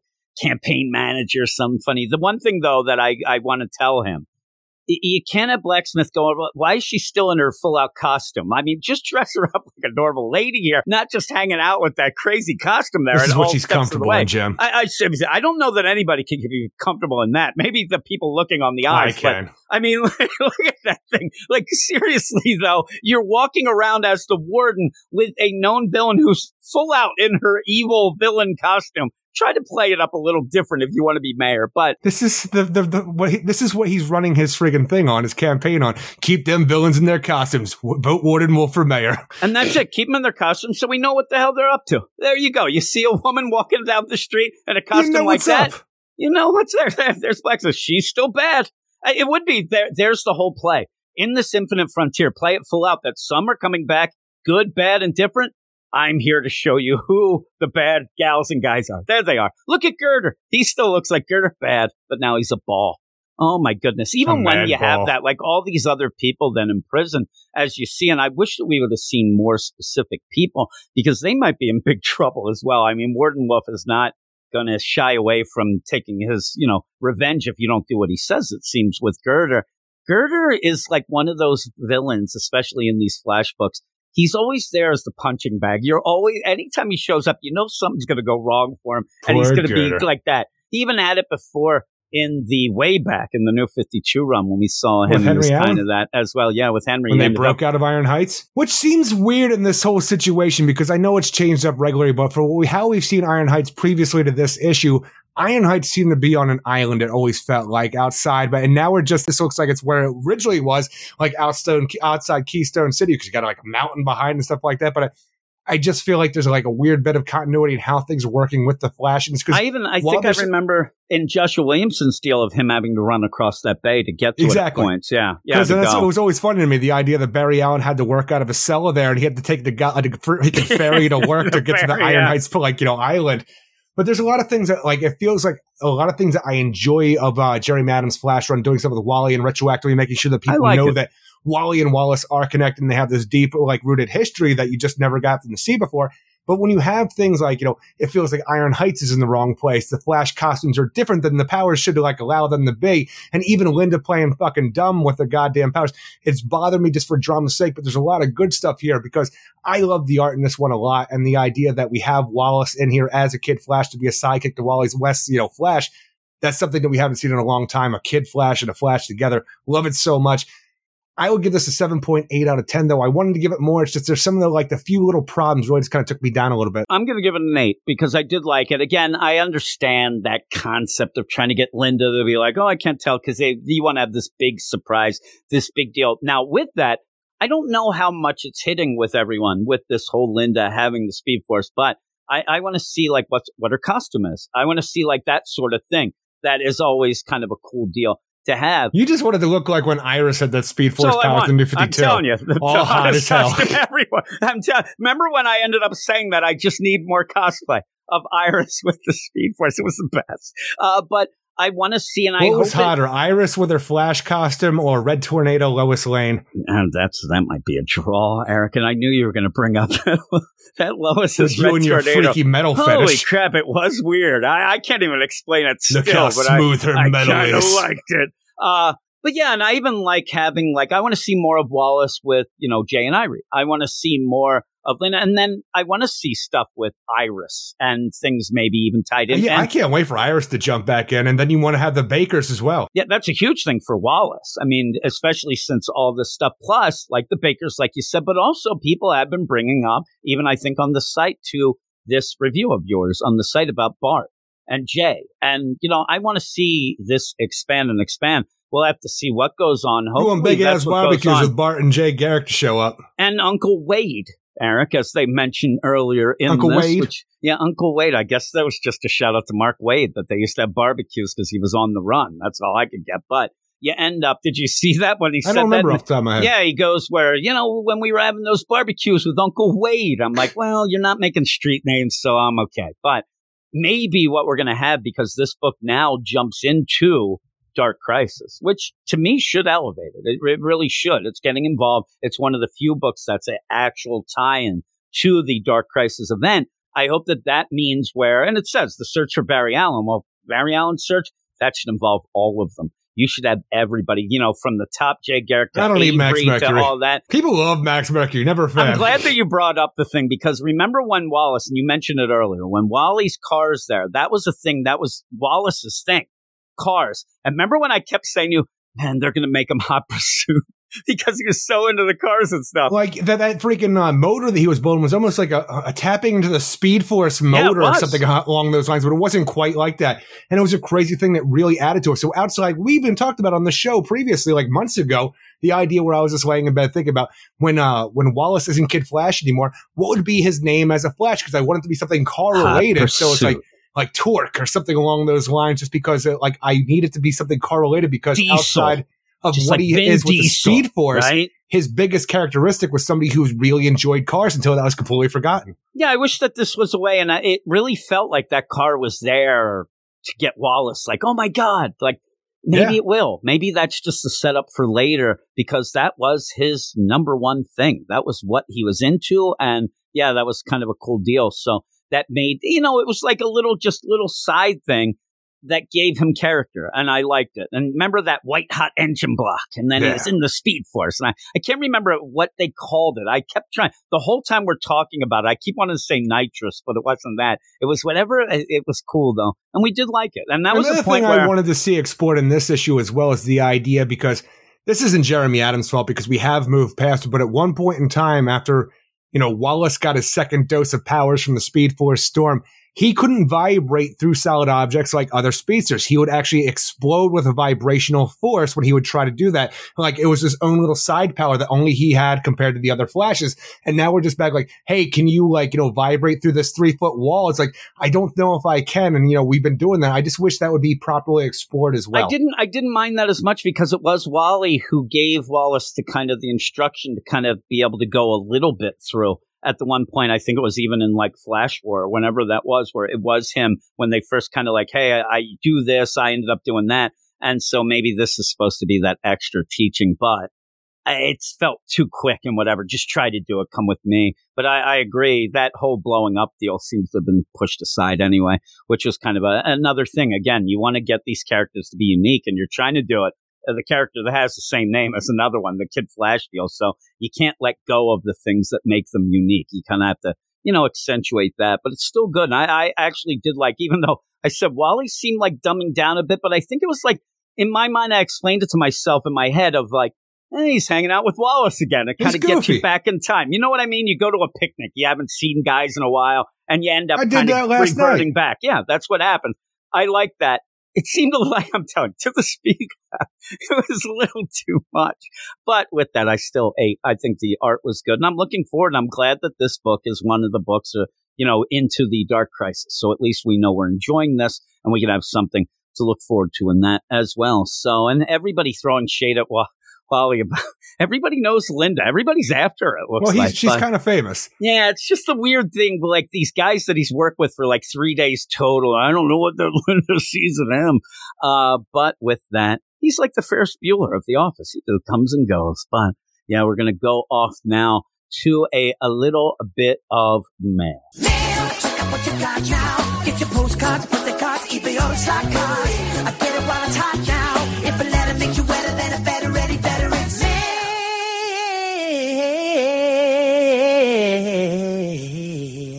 Eric, it's time for the mail. Yo, it's mail It's call. mail call here, and if you want to be involved in the mail, like Luis this week, just email us at weirdsciencedccomics at gmail.com. All these links will be in the link tree in the show notes. Luis says, Hello, Jim and Eric. I hope all is well and the crew of all crews to get fresh crew. Beep boop. All right, here's this question of the week. This is a quick one. Says, question of the week. What superhero villain do you want to see more of? I know a lot of characters have been missing lately. So who do you miss? So Eric, who are the characters you want to see that you haven't gotten enough of lately? There's so many characters, and I could say like Captain Marvel slash Shazam, but even though he has shown up in the Teen Titans Academy book, I just want him to show up proper and good because even Hawkman, we haven't seen Hawkman since his own Hawkman series, it seems like. But the thing is, recently, I've been talking to Andrew McAvoy on Twitter, who's going back and getting all like the Death of Superman slash Reign of the Superman stuff. And we've been talking about it to the point where I'm like, one of my favorite villains of all time is Cyborg Superman. And we haven't seen him since I think the, uh, what was that the uh, Phantom Lantern saga to close out that Green Lanterns book previously? yeah, there was that, era? and then even And that in that, you had bad. the, the Steve Orlando version thing going on. There was some Steve weird Orlando stuff with version? him. Yeah, didn't he have that where it was in the Supergirl book? Wasn't that the Oh no, no! When that was that was gone a long time ago. Before that, but that was the uh, Zor-El version of Cyborg Superman. That was Rebirth, though, but it No, was that the was the beginning New of it. No, that was Steve Orlando was Rebirth Supergirl. He came back with the Rebirth version of it. Oh, He was you're not right, and that was yeah. the whole big thing about how we had Argo City at the beginning Remember of we were all about upset about it? We didn't understand anything Yeah. of what was going on and But stuff then like out that. of but- nowhere, we had, you know, like Mr. Oz slash Jor-El just go and kill the Zor-El cyborg Superman and Metallo, but nobody ever brought up the idea again, even Supergirl, that her father was dead. It was just kind of gone and we never talked about Such it a weird again. deal. Such a But weird. like, you know, Hank Henshaw, cyborg Superman proper, I'd want to see more of him because I just find that character compelling that he just wants to go and do all this stuff because all he really wants to do is die. And it's the one thing that he can't do. And as for heroes, though, going along the lines of the reign of the Superman as well, John Henry Irons, we see all him in the last issue of Action Comics with Lois Lane just being John Henry, but I want to see Steel just go out and do Steel things. I know we had Natasha Irons as Steel as Superman and the Authority going to Warworld, but even that, she hasn't really done much as the character. And I just want to see John Henry back in the Steel suit being the Man of Steel that I want him to be. Yeah, and John Henry was in that Superwoman book that nobody, nobody remembered. But he wasn't even that big a part of that. It was more Natasha even in that. And that's the weird thing with, you know, John Henry doesn't get a lot of the spotlight, which you ended up, you and Andrew were talking about it. And that issue, I went and read that issue. It's pretty good. I love I, mean, that I, issue. I did like that issue. The Little funny thing is, Shea was ready for that to be the next Superman because in my mind, Superman was dead and we are going for what was going to be next in line for the Man of Steel title, and he was going to be it. And I believe it was what the Superman Man of Steel 22. I think Yeah. is what it was. The problem is, is I looked at the triangle numbering. I'm looking all over for this thing. I'm like, what? Number three? Oh, Don't look at the and then I ended triangle up saying. I didn't, I didn't even see the 22 in that. It's so on the top there. I just thought that that was the numbering, and then I finally did find it. I just had to go through the Superman Man of Steel deal on the app to get to that. And I I thought this was number. Oh, it's number 22. But I did read it. It was good. Ended up where there's a really badass just page of Steel, like basically, you know, talking shit, you know, taking names. So I did like that. Uh, my deal is I want more Animal Man. I actually, it's weird because Animal Man type, he skews or skewers over to that dark Skewers? universe type deal. And I don't really like that, but I do like, I like Buddy and I like Animal Man. And again, like you said in the action comics, you get that deal. There is hope that it'll be in the Flash book. Yeah. But I kind of want more. And I hope that if he does and when he does show up, it's Backdoor not just, pilot. you know, there he is. He's making burgers, which All would of a be sudden, the Baker anyway. family shows up with Buddy and Maxine here, and it's just a backdoor pilot from the Sh- Shazam for a spin-off to the new Animal Man series. That- I would I would like a little more Animal Man. I think it's a character that's pretty fun. It's just that in this day and age, they tend to not sell a lot of books, and I don't know that an Animal Man solo would sell, but it'd be cool. But I also want to see more Roy Harper. He's just kind of hanging, not really doing much. I mean, that whole deal with him coming back He's into the gonna find his frontier and stuff, we got to find out what's going on with that. And there was talk that there was going to be more of a reunion at this point, and that was kind of scrapped in the Catwoman book and things like that. But what, what was her name in, in Catwoman book? uh, shoes. Is it? A, okay, is, was it because for some reason I just wanted to say it was Skidmark, and I'm like, no, that was the other no, guy. Skidmark was the other one who was shoes, but then Yeah. that was going to be explained. But I saw some tweet or something that that was going to be a bigger Then thing. she became the Cheshire Cat, just like her mama. I this is a character I we haven't seen in a long time. You know, in my Wonder Woman, Eric. I want to see actual Wonder Woman. I, you know, actual Wonder Woman, not this nonsense that we have going on over with the clone Rod and shit like that. Which we end up where? Did you see that they're going to have a, a Hippolyta book where she ascends to the pantheon. I did see that, and I'm wondering, does the pantheon just accept anybody any now anymore? What the hell does that? Why the hell would she become a goddess? The weird part of it is, is that idea of going back and forth with Hera dead, Hera not dead, Hera. It would have been kind of a neat thing for her. Like Zeus is like, yeah, kind of getting lonely here with Hera dead. Come on, Apollo, come on up. Is this going to start like a war of the gods, though, for where we are? And I want to say this just because of where we are currently, but where are we currently? Where in the last two weeks, we've had two references to the idea that Wonder Woman was made out of clay. So I don't even know what the fuck's going on anymore. But the idea is like, oh my God, this woman, this queen of the Amazons was murdered. Let's raise her soul, somehow turn her into a goddess and t- welcome her to the pantheon, even though she doesn't belong here. Oh, and also, honey, it's this woman I used to bang. Honey. hey, honey. Uh, with all of that said and done, the idea when you say about the clay deal, because there's going to be a lot of people who are, well, everybody knows she was made of clay. Everybody, that's not always the case. And the problem that we hasn't have been for over a decade. and, and the problem we have with this at, at points, even stuff like when Bendis came over and he started throwing things Star City when it was actually still Seattle or going back to like we never know is that a mistake again or is it that they're telling us something Infinite Frontier but they never Exactly. explain it. They never and that's what drives me nuts. They never explain things like you know, we have that with the war zones. They ended up having with Bendis saying that and Mongul screwed up, was a Warzoon. Philip, Philip Kennedy Johnson ran with it and is trying to make sense of it ever since. And bringing that up, I was going to bring that up when you end up having Jeremy Adams in that flash book where he almost, you know, retroactively says, Hey, by the way, I just want to let you know that they knew each other, like almost like not an apology, but to really say, we're going with this way going. Kind of wish that Philip Kennedy Johnson would have went that deal of, Hey, by the way, he's not really Warzoon. That's, that's a rumor down the lane, but that's how it is. That's what I was looking for as That's well. set, yeah, and almost the same thing like that. But yeah, I'd like a real Wonder Woman. But again, there's so many characters that we don't get enough of. You could sit there with Bart Allen. I said earlier in the Flash deal. Any of the Young Justice characters. You know, yeah, all the Young Justice characters. A, a lot of people are yelling they want more Connor.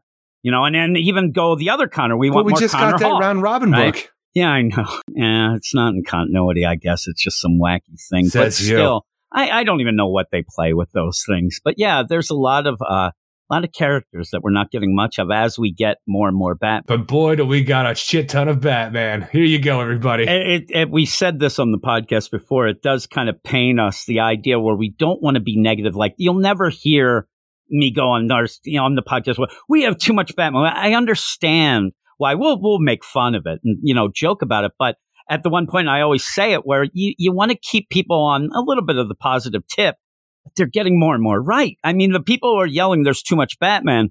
They, they might be Give right. five more Batmans. It's hard to argue about it. Then all of a sudden they announce, hey, by the way, we're going to have this one bad day deal. It's all bad. really? We need more Batman. Holy moly. But that actually, just to bring that up, we end up where the solicits for August just hit, and there's going to be these one shot deals. And one of the big first ones is a Riddler story, Tom, Tom King. Maybe that will get us some of the villains that haven't been around for as that continues on because it's supposed to go for eight months. It's supposed to go for eight months. I imagine it's going to be all the villains that we always It's get be all the big time. ones, but maybe by the end, I Do mean, y'all get any more of that wrath over there? you know what I mean, though. But by the end, there's eight. What's up with that ventriloquist? Let me also point out that's what we should be getting in that Batman Urban Legend. You should be getting that stuff, like the big, you know, obscure things, like you said, ventriloquist stuff Y'all like any more that. of that killer moth over there? Yeah, yeah, yeah, kill them. You know, Condiment King. Firefly? I, I actually, what I don't need a Condiment King story that wants to like make it serious or whatever, but I don't just need Condiment King to show up at any point where they're running through a fair. Or I'm surprised he wasn't there giving out hot dogs in Haven. I mean, he's always there. He's putting the mustard I, I'm not shit. eating that shit. Like I, I yeah, no, but I wanted something better. but yeah, I don't really need Condiment King. But hey, everybody, here's some Riddler, some Catwoman, some Joker, and some Penguin, probably some Clayface, yeah, and some, probably some the Killer eight, Croc. like, keep going. I mean, at And the end, they might, and at the at the end, it's funny. They're like, okay, and Clayface too. Scarecrow. I'm telling you, there's going to be an opportunity for two, in they're back to Joker and Clayface too, which you would like. You would like that there, but yeah, there's there's like we said, there's a bunch of characters and books that are kind of being neglected now. With us going, maybe this whole Dark Crisis, as you come out of that, people have to buy some books though. If you end up wanting a character like a Hawkman, people go on. The you said Man. we haven't had Hawkman comes out. People are saying that it's definitive origin. It's the greatest thing ever. It's sold like shit. So if you and I'm thinking some people who are fans might not have been buying it, right? You end up where you got to put your money where your mouth is and your mouth where your money is. You got to end up money's if you I'm like that. that. No, it is. It might have the cocaine in it. You end up though, you Tell know, buy the books cocaine. of your characters and things like that. I, I don't know. I don't want the cocaine. No, you have the cocaine. Uh, Think I but with the that, cocaine. yeah, there's you have the firestorms, the metal men's. Me and you were talking I about want the a Captain Dan- Marvel Shazam book. I'm waiting for that Mary Marvel book to come out still. It's it's actually in the solicit. It's coming out August, Hooray. so that's finally going to come out. Uh, me and you were talking about the Dan DiDio Metal Men book, and I actually you were talking about the art, and I was talking That about the idea that great. I was talking about the idea that Dan DiDio kind of wrote better than some of these smacked asses that are writing now, and that's sad. Well, that's the thing is, I think he co-wrote that with Scott Lobdell, didn't he? No, I think that that one was fully him. We'd have to check. I know that he ended up doing a bunch of other things with the New Age of Heroes, that Yeah. with the Silence or Sideways the one that he was the big one on. But yeah, you know, with all that, those guys are gone. Scott Lobdell's gone. They're all gone, Eric. But hey, people think that he's sus. So with all of that, though, we'll go back to the books. We have two more books to end the podcast. Of course, a Batman book and kind of a Bat Family book uh, right about now. He got his first real comic, got it at a five and dime. Read it till his fingers bled. Been reading comics most of his life.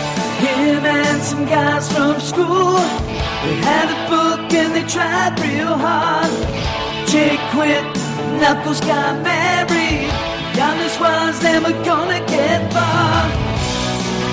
When he looks back now, did he ever father ever? And now that he has a choice, he told Jesse he would marry her never. Eric's read comics his life. Ah, yes, Eric.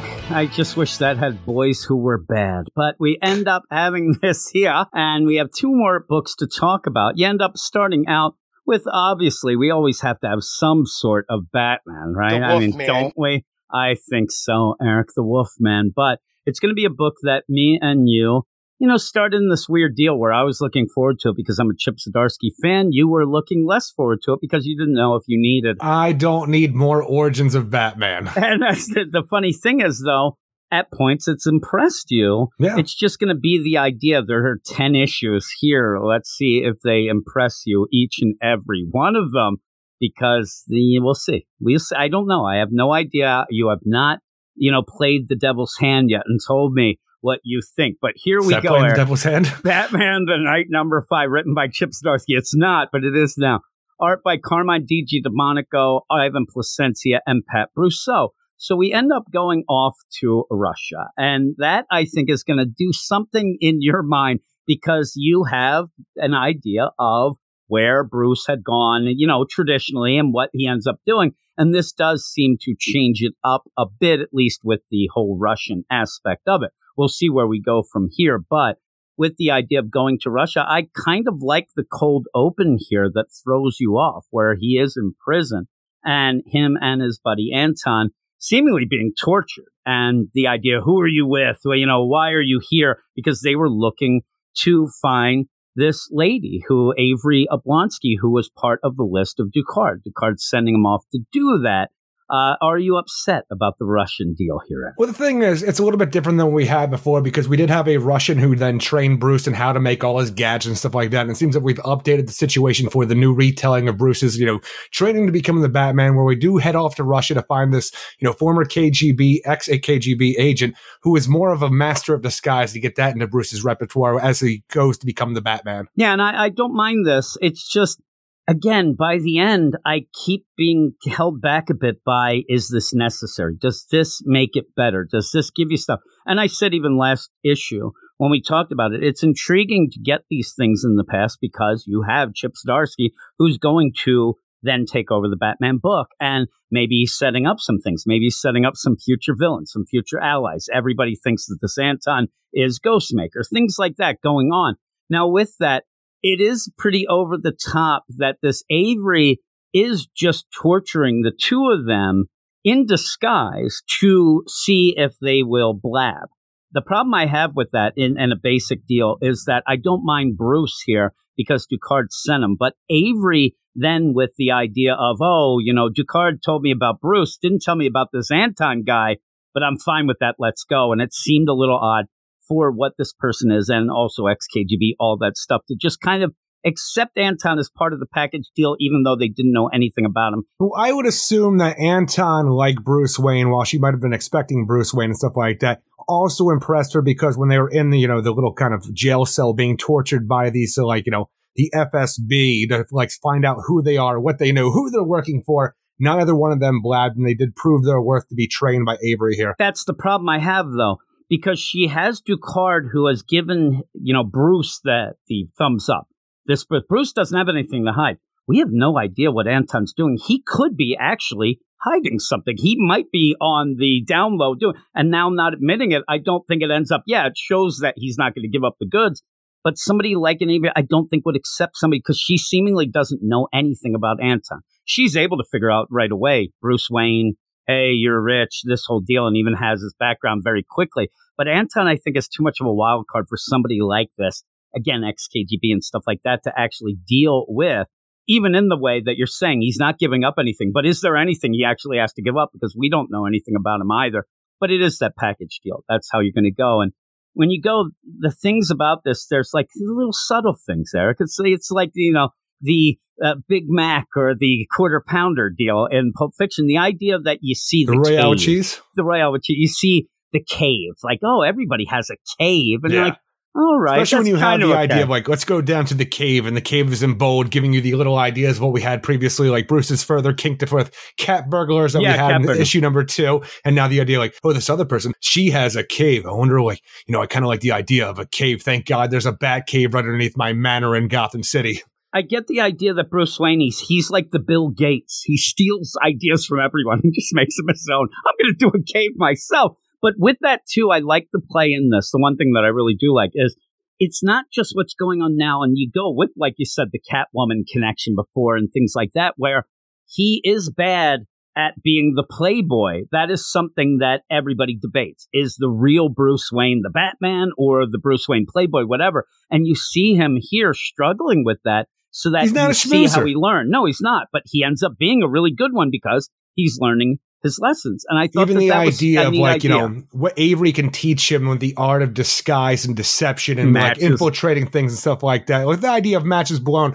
But when you when you over the top just talk about the idea of mask and who you need to become to hide what you're actually looking for, whether it is the matches Malone character or the Playboy Bruce Wayne, the idea is Batman or like, you know, Bruce Wayne or is Bruce Wayne actually Batman? You know, who's the real identity? Because it's all about masks, and this is where he gets this idea in his head right here with this character. No, that's a kind of cool idea. I mean, again, if you're going to do this, the, That's a very cool, play- idea. I find this issue to be a little bit more boring than what we've had I thought, it was, previously. I thought it was just as boring as last one because I thought the same thing. I Uh, like the idea of trading with a ninja master to a degree to get to the point of what we're doing, even having a Ra's al Ghul connection that will later, like, you know, creep its way into Batman's origin. But when you have the situations like, okay, you two are under my wing. Now we're going to do these weird little freaking setups to make sure that you actually can get the job done by getting this book. And by the end, when Bruce does get the book and, you know, destroys it because the idea of obtaining this book, it can, with the people's names inside, it can only lead to dangerous situations. So he's not even going to give it to Avery, who is, you know, tasked him with the, uh, the, the deal to do this.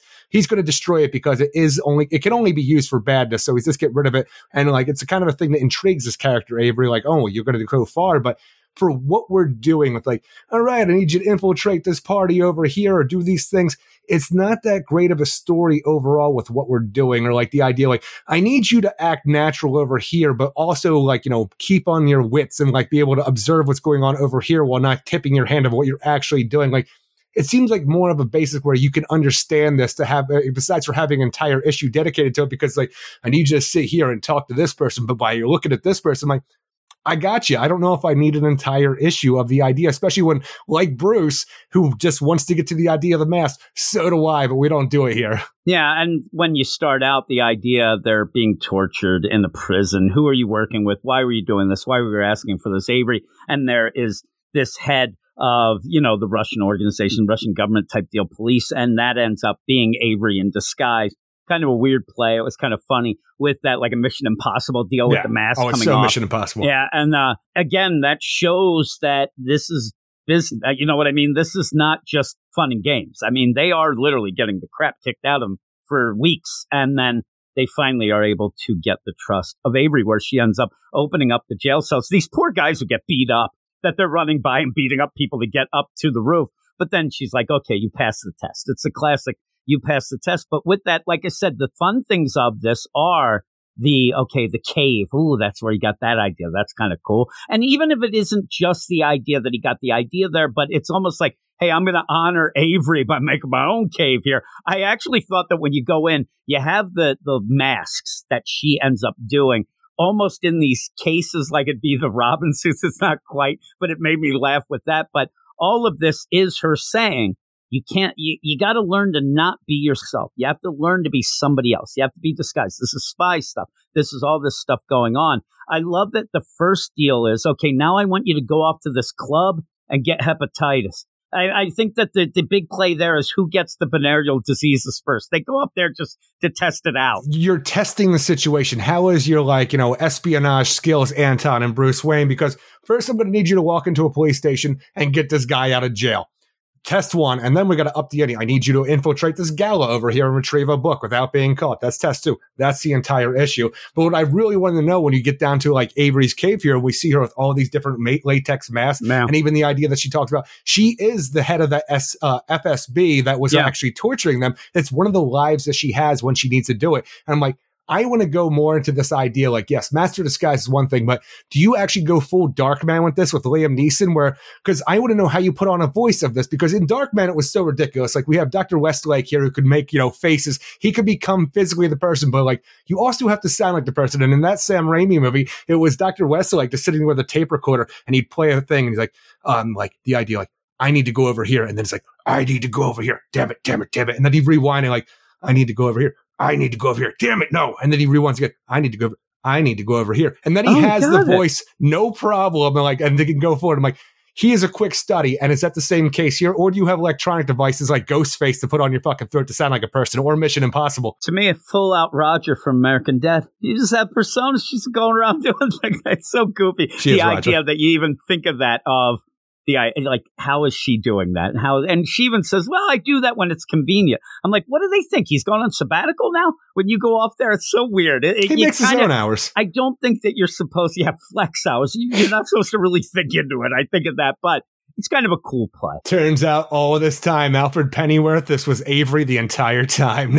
One of my many lives. they do send them off to this club where they're supposed to schmooze with people, whatever. But then that first case of, and it goes a little too long. And that's where I think that this kind of doesn't hit as well because they're like, okay, you got to get these Americans that got caught with weed. You got to get them out. This is just to practice, but it goes on a little too long. Well, it's Plus- Bruce failing while Anton just bribes a cop because he noticed he had an expensive watch. And, you know, Russian police don't make much money. And there's Anton's noticing skills to allow him to be a perfect spy. But Bruce, for our next mission, he really needs a win to one up Anton, his rival. Yeah, yeah, and even with that, those cops, I kind of wish that while they were doing that, Anton was like, "Hey, do you have the time?" And you actually saw that he was like looking around. It just kind of gets thrown at you by the end. Oh, I saw he Oh, had an bribed him. expensive. I saw he had an expensive watch. I'm telling you. Anton seems to go with the idea that everything is solved by zipper down. I swear to God, I thought that those two guys were going off to the back See, room. I used But- to think that way too. It just landed me in jail. Yeah, really, that's what happened. And I have to get your ass out. But you end up Oh, where shit. The taxes are due again. Better expose myself. the weird play here, though, and again, I think things are just a little off because where you have Bruce, even in this issue, says, "Well, Anton, he's used to this schmoozing and seducing and things like It that, comes but easy to him. I'm only good at the."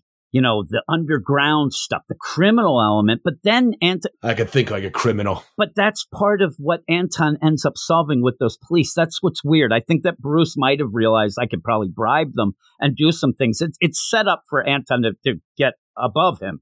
Well, even the idea where it's played against him, where like Avery talks about you being Bruce Wayne, who is part of this world, and the rich can buy whatever they want. That's all they expect to be. But you want to become more than this. So when Bruce goes into this, the idea of bribery and stuff like it will never cross his mind because he's so far removed from trying to But be the he little rich he's boy. part of the underworld element. And if you want to go, that's, and this comes up a lot in the podcast, it's the, if you know, Pulp's uh, song, Common People, where Bruce isn't a billionaire trying to get under and pretend that he's not that and he's not ever going to be able to realize that and is going to rely on the money. But he's learning that. It just ends up where when he says, I'm more in tune with the criminal underground than the schmoozing and the things like that. I'm like, well, that would be part of the bribing part, but it's fine. And it really, again, though, you're just there with these Americans with their weed.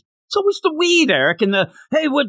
I don't know you guys. What's going on? Just get out of the country with your weed. Get out of there. And it felt like that was just a weird They're aside. going to try to bring that them on the, on the at the airport, and they're going to get arrested all over yeah, again. oh, I thought uh, uh, full out that they are just going to get arrested again because now they they're like that. They didn't teach them a lesson. They think they can get up, whatever. But you go to the embassy, and even like you said at the end, this book that they want to get, Anton's target, as the officer was handed this book that has some ex KGB like safe houses and things like that.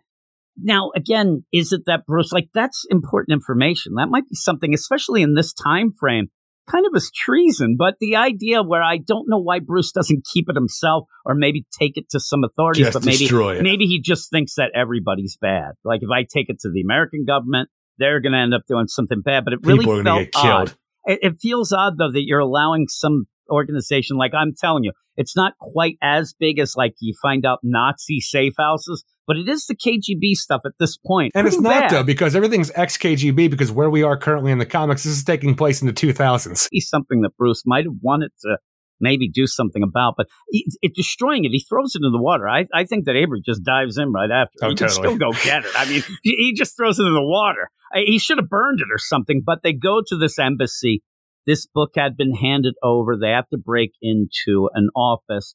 And American embassy during a Hollywood gala because Hollywood is filming in Russia right now. So we're having this big exchange, this big party and stuff like that. So it's Anton and Bruce trying to mingle their way in here in disguise to see who can get to the book first and bring it back out to Avery. And it really does look like, you know, Anton is the better student through and through for everything that we've seen so far since he's paired up with Bruce because he can go in there, he can start seducing some guy who get into the office, have a book, where Bruce is just fumbling his way trying to seduce somebody and just looking like a putz the entire time. Yeah, I like Bruce. Hey there, babies. Like he's the worst. Can I buy you a drink? Oh, they're free here. Can I buy you two? Ooh, a chaba. you know where that outfit would look good? On my floor. Oh my goodness, help me. I'm being harassed. But even Bruce the idea is like, arrested. hey, what brings you here, Tom? The name that he's going under. And then he has this long backstory about how he's here. His father does this. His father's not here, but he's here for this. And essentially, it's just, yeah, that's a good story, Tom. Here's my husband. Shit, I done yeah. fucked up this whole thing. And Again. Anton's already up there sucking some dude off and getting the book. I should have sucked more dudes off. This is bullshit. Lead with your mouth. because of that time frame, like you said, you have a setup here where I don't know why. Like, I guess this is the American embassy, so it's not really wrong being there. But when things start going wrong and they're chasing Bruce and Anton, seemingly like they think that they have done something wrong. Uh, there's no way that Bruce is not facially recognized in this place and they would know that it's Bruce Wayne. There is no way that you can tell me that's not happening. What are you talking about? He's got some prosthetics on. he's got a prosthetics. He has a, a pencil thin mustache. He looks like like the Bruce Wayne Errol Flynn. It's Bruce Wayne. There's no way it's going to go. There's nothing. Even the idea that when you have Avery say, "Hey, by the way, I got the word from Descartes, but really, I didn't have to even search to find who you were and whatnot." It seems very easy. With that, I think that he's in big trouble going on here, but.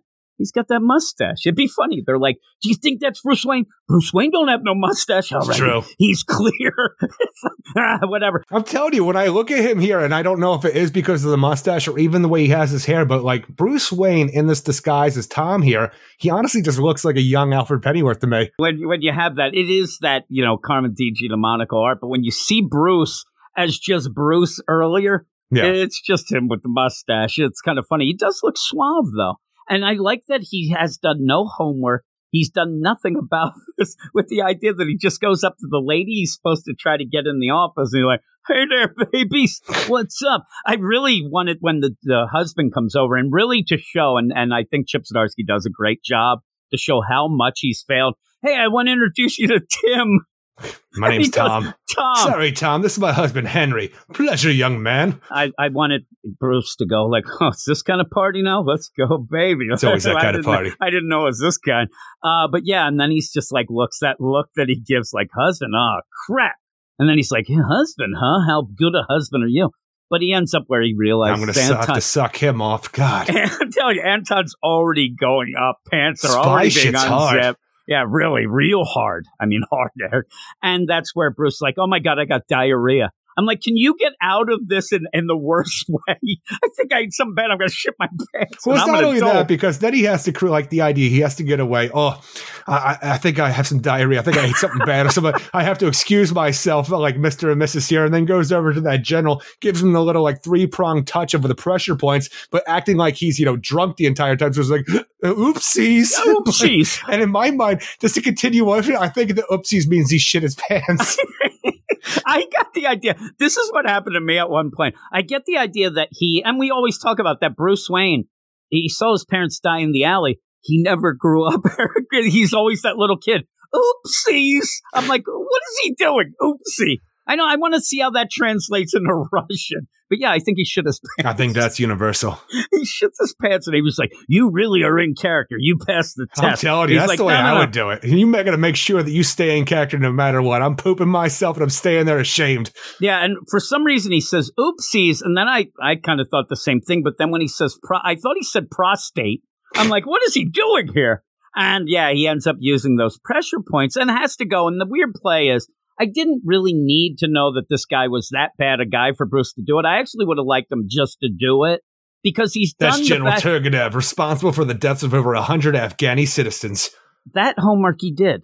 He didn't do the homework of the lady that he's going that he didn't even know she was that, married. there's pressure points. We got to know. So I won't feel too bad using the tortoise snake touch on him. That's what I'm saying. Just yeah, have him do that. Use the dim mak. They Three learned it. He- pressure points Remember, he didn't perfectly learn that he quit. And 10 seconds later, the blood flow briefly stops reaching his brain, creating the perfect distraction. Distraction, misdirection, magic. And he just walks in. And I'm telling you, he is trying to make his way up the stairs where everybody's going to be ushered out really soon because they think it's an attack on this general. And it's, it's just Anton making out with this dude in this freaking, in this office building. Like, you guys got to go. I mean, the progression is he uses the pressure points. Ten seconds later, I mean, obviously, the big thing that just happened is this guy ran into the general. So you're going to think that that guy did something ten seconds later when he does this. Then I you don't look to see where he is. Why Exactly. isn't Bruce using the stairs? He's running up the railing. The idea of creating misdirection, like, you know, the idea, distraction, misdirection, and magic. I don't care who, what the fuck you're calling this whole thing. So I don't care who just fell on the ground. When I watched this dude in a suit freaking run up the, the banister of the freaking circular stairs Yeah. here and just start like hopping and doing fucking acrobatics, like, I know what I'm distracted with more here. he actually runs to the Did y'all see that dude run up there towards the place we're not supposed to go? He actually is next to the stairs. There's no reason for him to jump on the railing. It's not going to be quicker. He it's is doing anything. an opposite Fred Flintstone down that Yeah, brontosaurus tail Exactly. up the What stairs. Yabba dabba doo. And he goes up. I'm like, it's dabba dabba you. It's the opposite, Eric. Oh shit, some backwards magic. I don't get what he's doing here. And that is only like, if there is he a is outing himself. That's all he's doing. funny. This is why Anton is better than you, Bruce. Yeah, you really. wouldn't see him do this shit. he says he's causing a distraction. Sure and then jumps and runs up a railing Everybody's in a way. distracted by you. There would be no way that nobody isn't looking at him here. It That- this doesn't would be like, because even when he makes it up the stairs and hides behind a plant immediately, you already have all these Secret Service agents everywhere just Oh, like locking the place, place. down. They're all there and You like did nothing, hey, Bruce. The idea that he doesn't realize that he's now just gone against Russian protocol and tradition. You're never allowed to run up a stair rail. This is an American embassy. This is That's against actually American like giving protocol. him the finger. So oh, it is like, yeah, all of a sudden they're going to bring out the big boot from Australia. You end up though where he runs up there and hides behind a plant. Is, yeah, I'm, the one thing that Chip Zdarsky's really doing is showing that Bruce really needs some training. He better Green find as some more. hell. He better find some more people. But the idea where he does Because see, even where he's hiding behind this plant, he is in plain view for anybody who comes looking for him. Like he is hiding from Anton, nobody else. So essentially, Yeah, nobody. he is sitting there hiding, but he is just out in the open for everybody to see. Stop right there. And then he just takes off his jacket and says, Run, Anton, I'll hold him off. So Yeah, the idea yeah. we do succeed with the mission, but Bruce fails because he doesn't get the book. But honestly, the whole thing where it's like, oh man, Anton's better at me with everything that he does. Not only did he get those Americans out of jail in the police station, he then got the book off the people. He is succeeding all the time. And the whole thing is, he just goes up and starts talking like, you know, like a sad I keep falling short. I'm worried I'm going to do all this. I'm going to be a failure and go back to Gotham. And Anton just leans in and like, you know what? You're, you're good guy. And all Bruce does is end up just pickpocketing the book off him. Hey, Avery, I won. he, he ended up realizing the lesson at the end.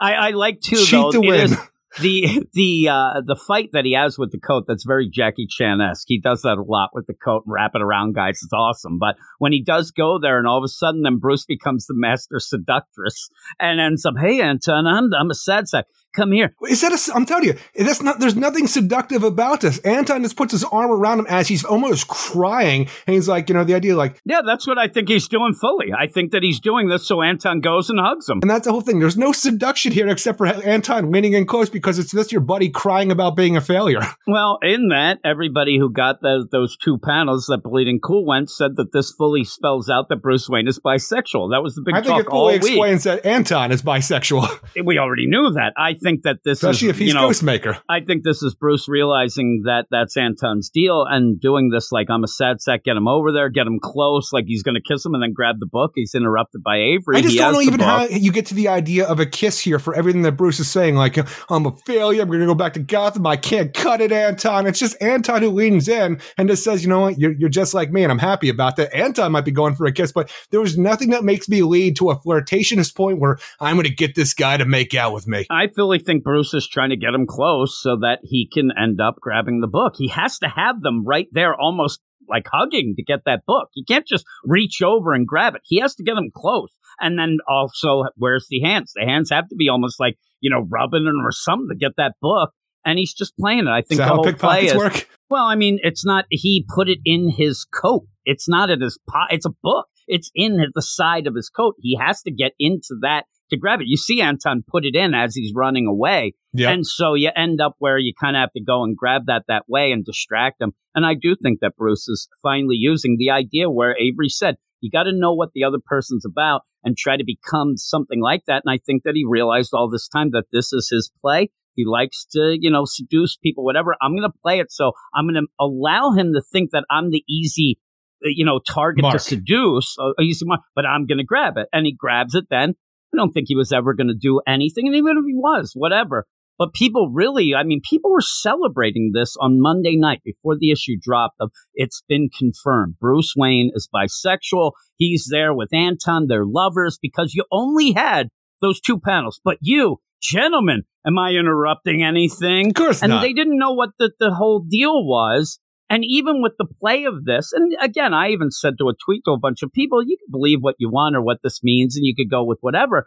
But this was just part of the deal where Bruce did not want to lose, and he had to do that last second Hail Mary in my mind to get Anton over to him to get that book, and then grabs him like, look, I got it. Hey, you It suck. seems weird though for the idea because it almost seems predatory in my mind for Anton because here is a sad sack Bruce talking about pretty much crying about how I'm a failure and he's going to use this as a way to move in and almost like you know going for a kiss and like whenever you see this in any kind of movie it's always one of those asshole guys no, who's I using like somebody is. just to like a predatory nature. I mean, that's what he does. He just used. Can't wait to find a girl who's crying so I can try to make out with her when she's in the worst day of her life. he just did that to that Russian guy that he grabbed the book off. I mean, that, Well, that guy's guy in was big looking for it, trouble. though. I mean, that guy's in big trouble. But you didn't know he was looking for it. You end up Anton seducing Look, I know getting that guy was there. looking for it. yeah. Well, again, it's the idea of let's go up and he was there to get a book and he led the guy. Let's go up in your office so I can get the book. All that. Just the idea. I just imagine just Antons walk up to the guy. Excuse me, sir. How do you feel about oral sex? Why, I love it. Okay, let's go upstairs. I just think he went over. Hey, buy you a drink. Hey, buddy. Like, hey, why don't we go up to your office where we'll be alone?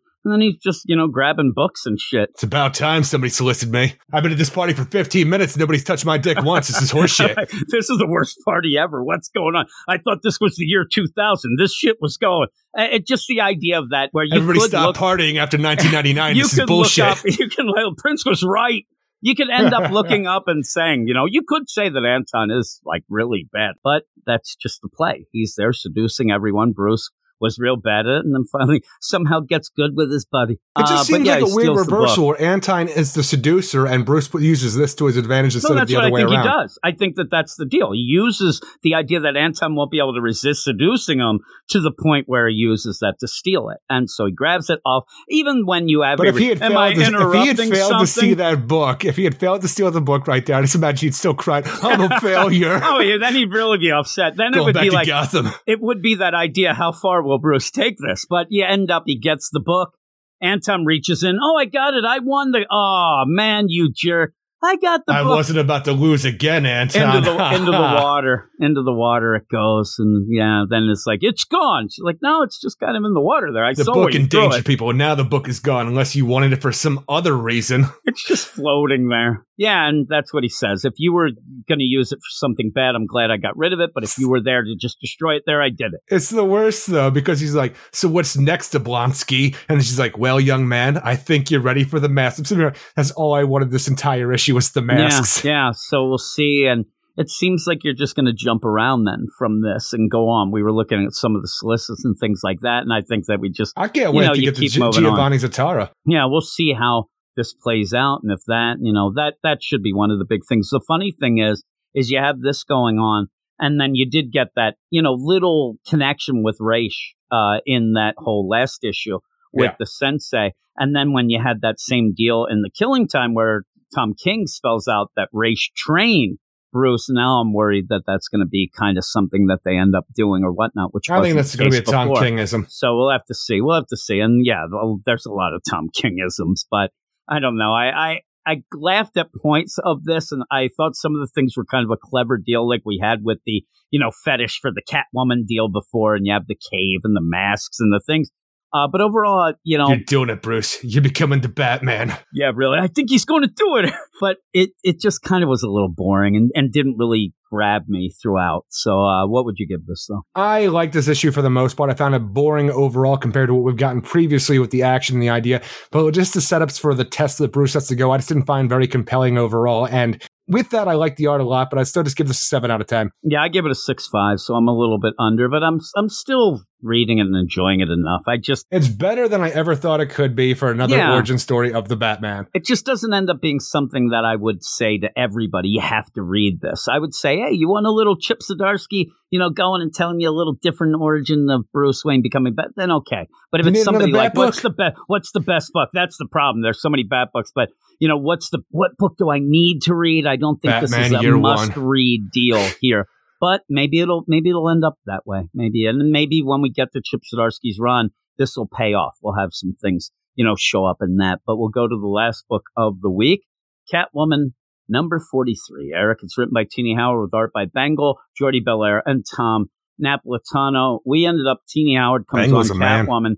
Yeah, I know. I was. I actually was going to put that in my notes because if anybody wanted to know at one point, I just ended up where me and Eric always guess wrong. Who, who do you think Bengal is? Man or woman? Like, I would assume woman. You're wrong. Nope, it's a man. I had to look it up myself anyway, but we're like, nope, that doesn't. It happens to me on the manga podcast all the time. Even with characters on the page, I'm like, hey, this girl, oh, that's a guy. Well, oh, it's just my. the idea. Growing up, my grandmother and mother both raised Bengal cats. So whenever I think of Bengal, I think of a female presence. Yeah, yeah. I don't see sex, Eric. I know. Yeah, and- Your wife told me.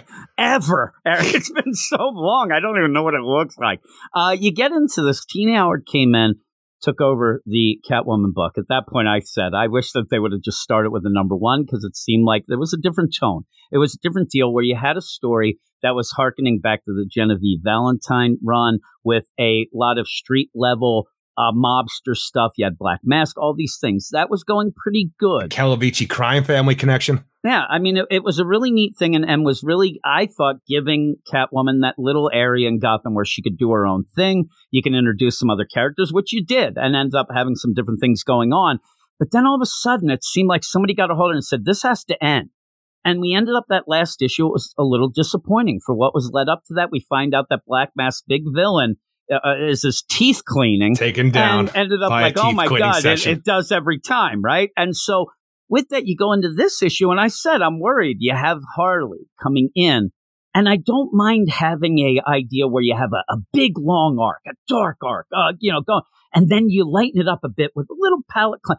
But you didn't end the last one very well. And then when you go into this, it feels like, in my mind, just the crazy deal is somebody got a hold of this and said, we got to start night winging up things. We got to get this whole deal of fan service. Let's be a little lighter. Let's not have uh, a story like, you know, what you were doing, mobsters and things like that.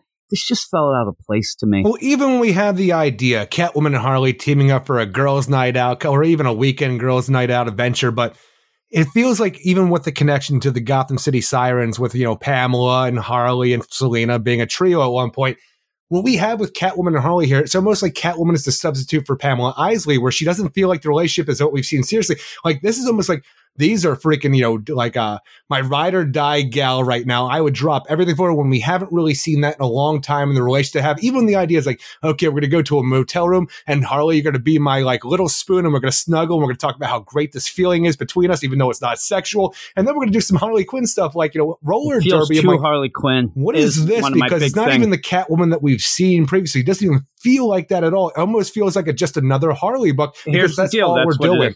To me, it feels like instead of this being a Catwoman book with Harley in it, it feels like a guest star of Catwoman being in a Harley book. It feels like everything's based on Harley, and Catwoman through the whole thing just keeps saying, "Man, I think Black Mask might have somebody coming after me. I think they might be coming after me." And then Harley's doing all the legwork of getting the things going. This whole deal, uh, and I'm telling you.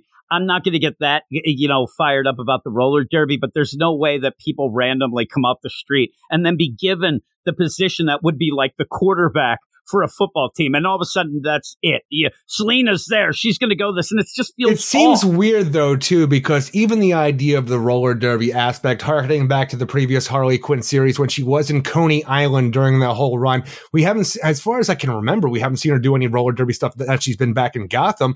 But she is a part of this team, doesn't show up to practices, but because of her goodwill with the team, she just brings Selina on. Even though it seems like a weird thing where it's a pamphlet she pulls off and says, "Oh my God, they're looking for roller derbies." But it seems by the time we get there, Harley already has this connection and knew all about it beyond this whole thing. We got to go and do this one thing. So it seems very weird because even the idea is like, here's the roller derby team. We already have a nickname for her, like Harley. She's the Killer Quinn, which is fine with me. But for some reason, if you're going to do this, you really need to be specific with your roller derby stuff because even the idea we're going to bring Catwoman into a roller derby feels weird, but it feels weirder that we don't do anything clever about her name. What's your name? Uh, Cat. We have like 50 cats here. Uh, Catwoman. And like, I really feel like this was a chance to get like really creative because I love roller derby names. It's a mix between sexy or fierce or a combination of both of them to give you something hilarious and you love and it. Violent. It's like wrestling. I mean, it's wrestling on roller skates. I love the idea, It's- like you know, Harlot Oscara, for, Yeah. like for a name and stuff like that. But even the idea where it's like we don't have a proper name for Catwoman. For some reason, this just stuck in my crawl. Where I came up with like I was trying to come up with good names like Nine Dies or like off the play of Nine Lives. But the one I really like was the Kink Panther. Or like Oh, you know my. something along those lines of like the a furious cat instead of curious cat. I just wanted something along these lines instead of this K- Catwoman. I'm like fuck, but the King Can- Panther is what I had. this is the thing that I think it, because again, I read a bunch of Harley after you. She ended up becoming a wrestler. She went to the West Coast oh yeah. and became a wrestler with uh, uh, Sam Humphries run with nonsense. But with that, And then when she was going to go find her mom with some cancer and booster yeah, gold yeah, her, bullshit. her mom ended up dying actually, and she went uh, to the West Coast to clear her head and stuff. The, the concept was kind of nice enough, but it didn't play out well. But with that, she ended up she was best friends with a girl that we met one issue uh, barely, and then that girl got killed, and that became the big thing. But in this, Oh God, Christy. yeah, this is the worst part of this is that's not her roller derby team. No. This is another team. It's a But random it seems, team. but the thing is, it, it feels like it's supposed to be a random team, but then it seems to be a team that she's been a part of, but never shows up for practices. But that's the problem. She ends up saying, Oh my God, there's roller derby. I want to do this. I want to do this. I want to do this, which is a a weird take. I get the idea that Harley wants what she wants and she's going to beg and whatever, like a little kid. But she says, Come on, I have my stuff already and I bet I can talk us onto the team. I'm like roller derby famous. They used to call me Killer Quinn, and that's just her saying, I was famous in the roller derby. They'll let us on. But then all of a sudden it seems like they lose track of that and that she was, oh, we used to have her on the team. She never showed up. Which they is lose a nonsense. track of a And lot of so- things because even the picture that you sent me before we got on, where they're leaving the convenience store, where they have the flyer for the roller derby coming up that you know Harley really wants to do. When they get back into the convertible, we're going to drive off, where Selina's driving away, and then a few panel later, Harley's now the one driving the car, Yeah, and I have off. no idea what's going on with the progression of this because even the idea like the art's one thing that you should can stick along, but when the writing is like, I don't, I can't follow the idea Yeah, of a roller derby. good. I'm like, what are we doing right now? And like, even going back to what I said previously about the idea of like, you know, you want to have some fun, bring Harley Quinn into it because they do have a background, Catwoman and Harley, but you really don't feel like Catwoman here. And she just feels like a, a new avatar for Poison Ivy. And we can't have her. So we better make this whole kind of like cuddly adventure with Catwoman instead of Poison Ivy because we can't use her, but it doesn't feel right. the weird thing I said the Nightwing deal, and then let me pull that back a little because now I see it's the same editor who does the Batgirls and does, I believe, the Harley Quinn. So I think it's one of those where this ends up feeling like, you know, Tini Howard came on the book and seemed to be with Nico Leone doing something a little separate, which I like. Ended up being, you know, Catwoman being the smart girl who's figuring out the way things are going with the mob stuff and trying to get them at their own game, things like that. And so when you end up with this, it just, this feels like all that got thrown aside and it's, hey, I'm to go on a road trip with Harley out of nowhere. And then you just have this, and it just, it, everything feels wrong. And then you're just throwing things in. Like you said, it's just like roller derby, but that's not a Catwoman thing. I want Catwoman things in this book where you have Harley siren stuff. That's fine. But you're, you're skewing it over towards Harley stuff that just doesn't feel right with Catwoman because what we, you've said, you haven't had that connection with Cat- Catwoman, Selina, and Harley. They almost end up a lot of times Because even when we last saw them during the Joker War doing stuff with not the Joker War, it was um Fear the State. hell Fear State. Yeah, when we had them all together, Catwoman didn't really seem to give a shit about Harley being there. Now they're besties. what you usually get with them recently in this continuity is that idea of they both like Pamela, so they deal with each other. Now Harley, I Harley at points has been almost like fangirling Selina, but Selina herself always felt like Harley was an annoyance. And a bit of like, yeah, you know, I hang out with her, but it's more Pamela here. But now they're besties, like you said. Then you have to explain while the they're cuddling. not. Yeah, the cuddling. It's but cuddle even then, camp at a motel. it's cuddle camp. Niels is there and ate some. I don't even know what that is, Eric. And you end I'll up show you where later. Even when you do it, it's like actually you have it's a tensum. It's all your fingers. You end up there where they even have to explain things. Well, we each have our own things, so but I'll still cut. It's weird. How about that Valmont, huh, Selina? I'm like, how do you know yeah, about how do Valmont, you know Harley? about that? Even that, I'm glad you say. We'll go full into this. The idea where you start off and you have to end up where, oh my God, Harley's in the book, right? Hey, Harley's here, and I'm going to have to end up giving a recap to get new readers up to speed. Now, we don't know full out numbers, but in the rankings, Catwoman's way above Harley. Why is it that you feel like you're saying that Catwoman isn't selling and you need to up the sales by doing this, that this is a jumping on point? The, the run just started. A jumping on point's four issues ago. That's when the run started. Why are you having this? Oh, this will be a great jumping on point. And it's just, oh yeah, let's go. You know, Thelma and Louise this bitch out. And you end up, they go to a convenience mart. I wanted to say, I, I killed the clerk. Like all of a sudden we have my cousin. you want to do that? but you end up even that it's such a weird progression that Tini Howard has of them going in.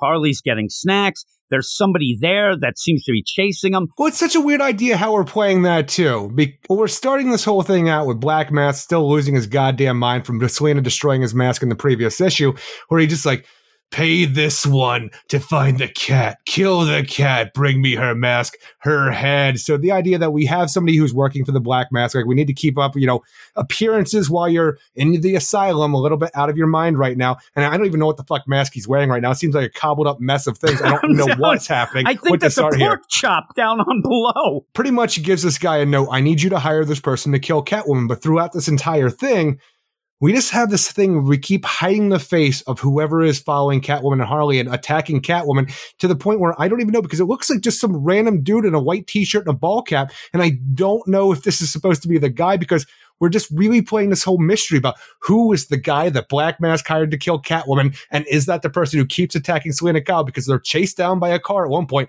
to where they like you know knock it off the road with freaking road spike, you know, ninja Weird, stars, right? and then explodes. It seems like, and then the guy follows him to the motel where then she fights him off to the point where he runs off before Harley can get there. I'm like. Is this really happening? Because I, I don't, don't even know. know what you're playing at because I don't feels know. so weird. Yeah, uh, the the problem is, and again, we said there's a bit of a disconnect with the art and the story as well, the way that it's playing out. There's a weird play. So it- these are little things. These aren't going to ruin the issue or whatever, but it kind of gets on my mu- nerves when Selina jumps up in the car hood and says, When I say go, Harley, get me close, but never says go. They're already close, and she throws the spikes. Oh, even that, for some reason, this bothered me, and I don't know if it's a real thing that can actually happen in real world physics, but if I'm on top of a hood of a car and we're chasing after a car, can I throw those spikes with the momentum that I have where both the cars are going that to the point where they get in front of the car for it to run over, or would they fly back because of the wind coming at me? Do I have the, am I able to throw these things hard enough to freaking counteract the force of the wind coming at me? I, I just waiting know. for her to say go. I, and she says, "When I say go, Harley, get me close." Pow! Yeah, there's nothing. What, what are you Scene doing? missing. what, what are you doing? Also, just people where we said Selina, and it, it's a progression. I even look like maybe they st- no, no, no. They pull out of the convenience store. The other car, this red car, pulls out right behind them, and then suddenly Selina's in the passenger seat. She was driving. Also, they have the cat. That's the big deal. Just sitting oh, randomly, Duchess. almost up on the back, like it's a two seater deal, and it's like on the back of the deal. That cat, they get hit by this car. The cat, that cat is dead, even on a normal just drive. So ridiculous this deal. And then you get Harley. I'm going to go play with the ice machine. And that's all you could figure out to do. Or Selina say, eh, I don't really feel like playing with the ice machine. And then this person attacks and comes in and attacks full out, you know, go jumps out the window to get away. Harley comes back and Selina goes, eh, don't worry about it. I want to go to bed. I'm like, what? Why aren't you chasing that person or doing something here? You then go to sleep. You end up just saying, don't worry about the person who just broke into our room and smashed their way out of the window. Let's cuddle. It, it doesn't make sense. It's, it's a, a really poorly paced and transitioned issue here to get really nothing but Selina forced onto a roller derby team out of nowhere. Th- Yeah. These things are just this, and I'll ask you this is, and I don't know how things play out or whatnot, but does it not feel like some of the things that we say we heard about the beginning of Rebirth, where you had, you know, maybe Geoff Johns writing a lot of the first bit of the issues, and then all of a Yeah. sudden it was the other writers? This feels like somebody must have been writing something else because Tini Howard came on this book pretty good. Well, we were doesn't into feel like the anything, story. the tone or the character wise. This doesn't feel like anything that came previously from No. Howard. it feels like I ended up where, and have Bengal with a change of art because you're doing this. I half expected when I started reading it then to go to the credits again. Oh, this isn't. It's, it's just a like it's, it's still better than Sam Humphries' Harley, even though Oh, it feels yeah. like we're doing a lot of the Harley Coney Island kind of s stuff. It's ton way better than that, but the tone for what the book is feels like It this is something like drastically changed. different. Yeah, it feels like something drastically changed, and I don't get that this quick in a run. I don't even get the idea of having this, you know, palate cleanser road trip with Harley after a couple issues. This run hasn't been going that But long. now that get you- this: the idea that we do get to the roller derby and like you know, Catwoman takes a hit from somebody, even though this is a tough ass lady who we saw beat fucking Talia al Ghul. She takes one hit from a roller derby, like, hey, just go walk, skate it off, kid. We don't have to be on the like track for a little go bit get now. some you know, water. go get some water. And like she almost like, you know, kind of just slowly skulks away, ashamed for what happened. But when we get back to the freaking locker room and Duchess is gone out of her cat carrier and our big cliffhanger ending for all this that we saw about hire this person to kill the cat. And then we have this random red car chasing somebody in a motel, almost going like, you know, attacking Selina in her room to the hello, Catwoman. I'm Red Claw. And if you don't know who Red Claw is, she was that ninja assassin woman from the, the freaking Batman animated series, the Cat and the Claw episode, where now we're just bringing her into the Catwoman series, which I think is a cool ass thing to do to be bringing characters like that into the comic continuity. But where the fuck did this come from? I hope Tini Howard does a better job of say the phantasm and things like that because when we get these things, we're Well, that's all I could think about was like things like the Phantasm and how we're just doing more of this idea of bringing things that were never in continuity before from animated versions or different things. And we can do that. Like I even brought up last week out of nowhere where I had the idea of like, why don't we do things like from the Batman Returns movie, Christopher Walken's character, Max Yeah. Shreck, bring him in to be a new foil for Catwoman, bring him in the current continuity and it could be fun. So when I see the kid, like, like you know, Red green Claw here, ogre? No, no, Shrek? no, no, Oh, no, he's oh. not like that at all. Okay. And Max Schreck is more of the name of the guy who played Nosferatu in that 1921 movie. Yes, so yes, yeah. so the idea that's his name though, but I think a, like a corporate businessman is a great foil for Selina Kyle, especially being a cat burglar. But this thing, this this red claw, she looks great. She looks like she just walked out of the Batman the animated series. I look forward to having an explanation, but goddamn, it better be a good explanation because I have no idea what we're doing. Like everything else that I fucking is that it's just a aggravated driver and some bullshit asshole at a freaking motel. Was it nothing that mattered in the long run? Just so it's red claw to come? That was the hitcher. You didn't realize that. right? Thanks for the ride, them. lady. Yeah, yeah. Basically, it's Christine. It was just after them. And so you don't. Now, this is the problem is, and this is what the idea, and it's so silly because it's it's something you brought up, and it, it makes me worry because you end up having this at the end with Red Claw. First off, the setup, if somebody comes up with this, I want to get Red Claw into the books. Uh, I'm going to use this deal where Harley grabs Selina. You have to get her involved with a chase, but then get on roller derby. I don't know where the hell that came up, and to get that there. But by when you get her there with this connection, I I'm scared that this is going to be like really easily solved, and then we there you go. You just ruined the character because Like, is that who Black Mask hired? Was the Red Claw to go after Catwoman? That was it? I don't know. And I just followed her to the roller derby. Now, with that, in this book, you don't have much of a imagination going with this. And I'll go back to what you said as almost like a goofy thing you said, a joke type thing. But the idea that you couldn't even come up with a cool roller derby name. That is the most important thing That- in this book in my mind, and you failed at it. And, and again, you said that's the most important thing. I, I maybe not, but even I don't if it know is, why, but, it is to me. But to me, though, that is showing what imagination you have for the story, and you have none. You didn't have any. So that doesn't give me any sort of, you know, idea The that you really Panther. have anything going on here. And again, you don't really have a background with Tini Howard. No. I have more of a background because of the X books and the stuff over at Marvel, which I didn't like. It, Howard's one of the reasons I stopped doing an X Men podcast. I couldn't take it because it was boring. Her her work is boring. It's very generic. It's very mid level work in my mind that doesn't show a ton of imagination to what that she's trying to write here. And then when you get this, where I thought, man, maybe it's just that she didn't have characters that she was really into because this idea of pulling out that Genevieve Valentine stuff that a lot of people don't Very talk about, but we liked it. Uh, you know, Eiko, all those things going on. Then all of a sudden you get to this and it doesn't feel like the same writer. I'm like, maybe this is It the feels real like Harley Howard. Quinn 2016 and Catwoman's here. Yeah. Now you just had the solicits come out for DC in I say and they- 2016, probably more like 2014 Yeah, Harley yeah. Quinn with Catwoman. Yeah, it was when me, you, and Reggie would talk Yeah. about it. We kept talking about the, you know, the the Coney Island continuity and that sort of thing. But Until Tom King screwed that up and said that's continuity is the actual continuity for Heroes in Crisis, so it ruined it. how much did he screw up? But you get the deal where they announced in August you have this Harley Quinn, Stephanie Phillips Harley Quinn book's going to be weekly, very weekly, Eric, I'd say. But with that though, I was waiting. it ended up where why? I saw that announcement when the solicits came out. I'm like, you're damn right it is. yeah, yeah, really. Uh, but you wonder, like, why? Because it's you look at the rankings, it keeps falling. It's it's not good. So then you have that. So then you get We got to make the people book, who read this pay more money to freaking make this worthwhile. and then you get Catwoman this week, and it feels like they want Catwoman to be more like a Harley book that's doing worse than it. I I don't get it. This it's not the way to get you know Catwoman elevated isn't to make her more like a Harley book.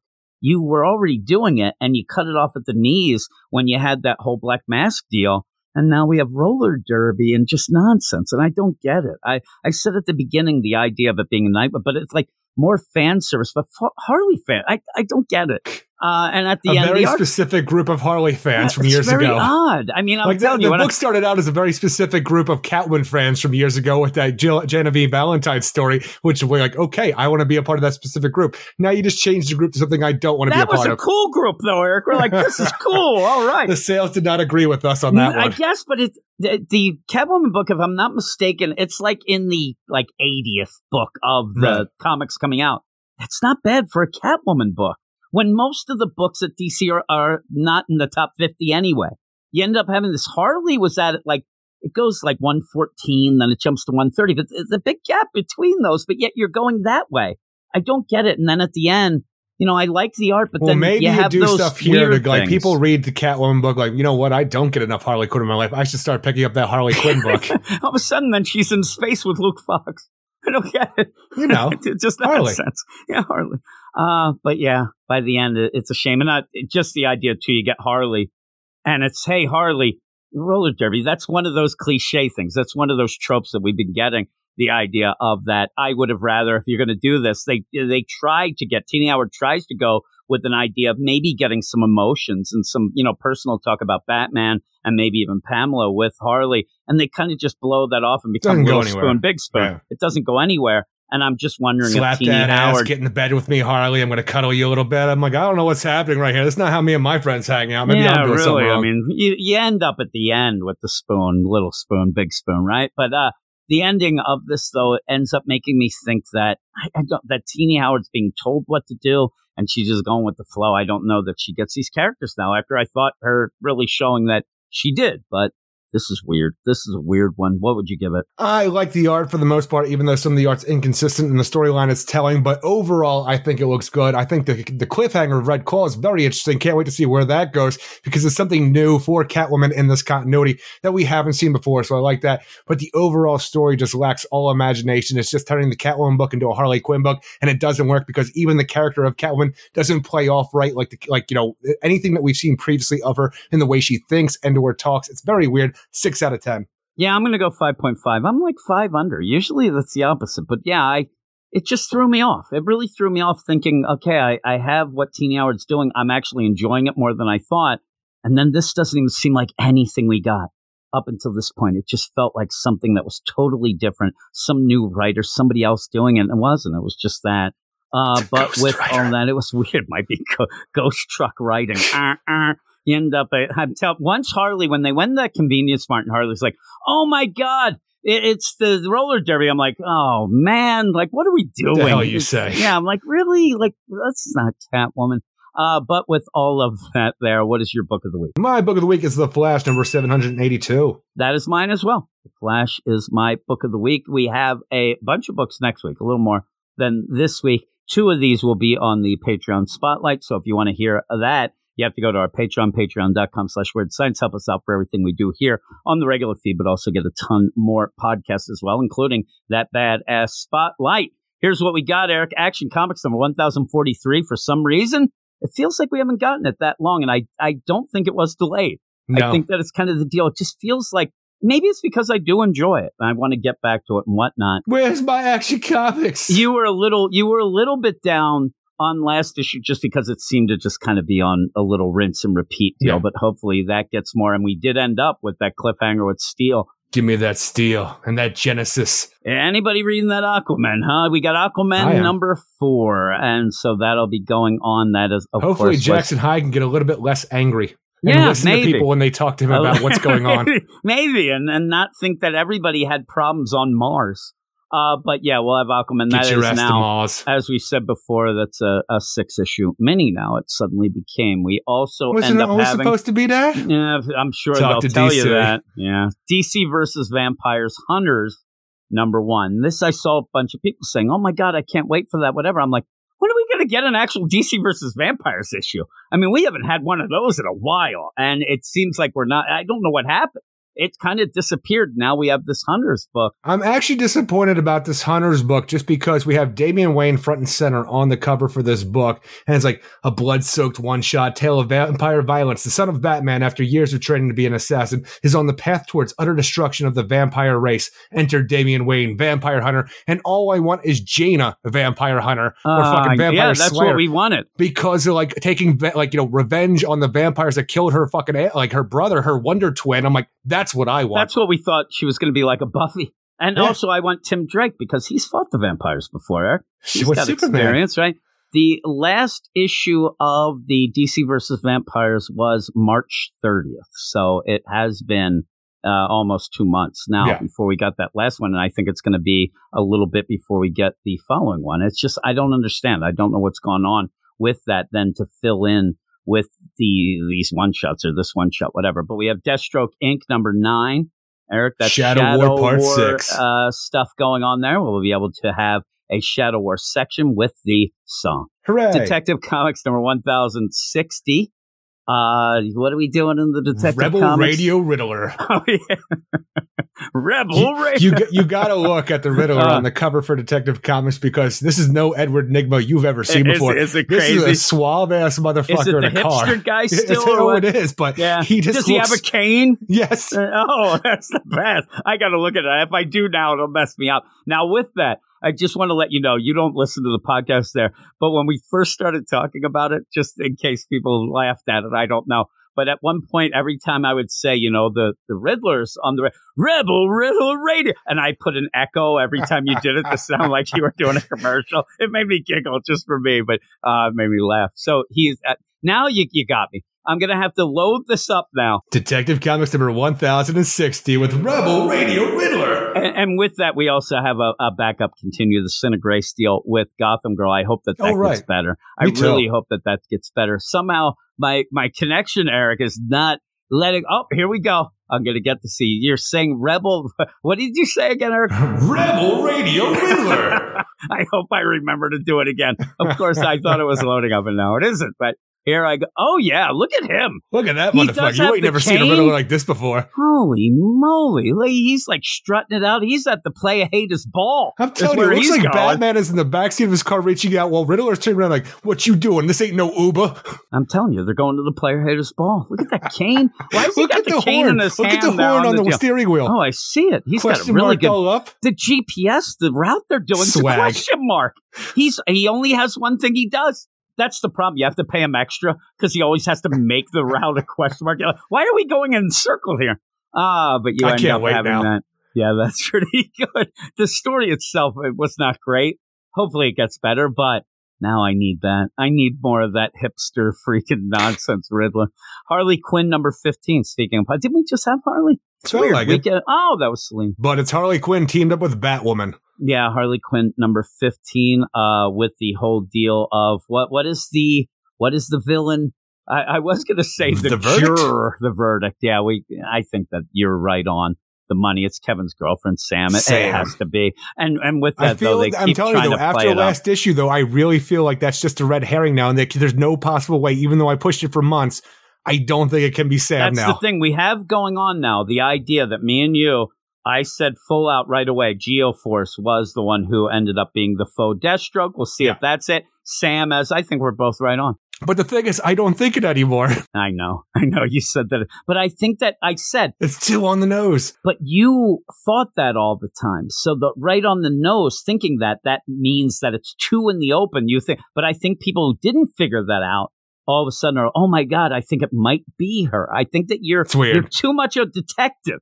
Is what it is. But yeah, you have that. Then you have Robin number fourteen. Shadow which, War again, Part Shadow Seven. War. S- say it like the Rebel Radio Riddler deal. Shadow War Part Yeah, Seven. I want it more Shadow.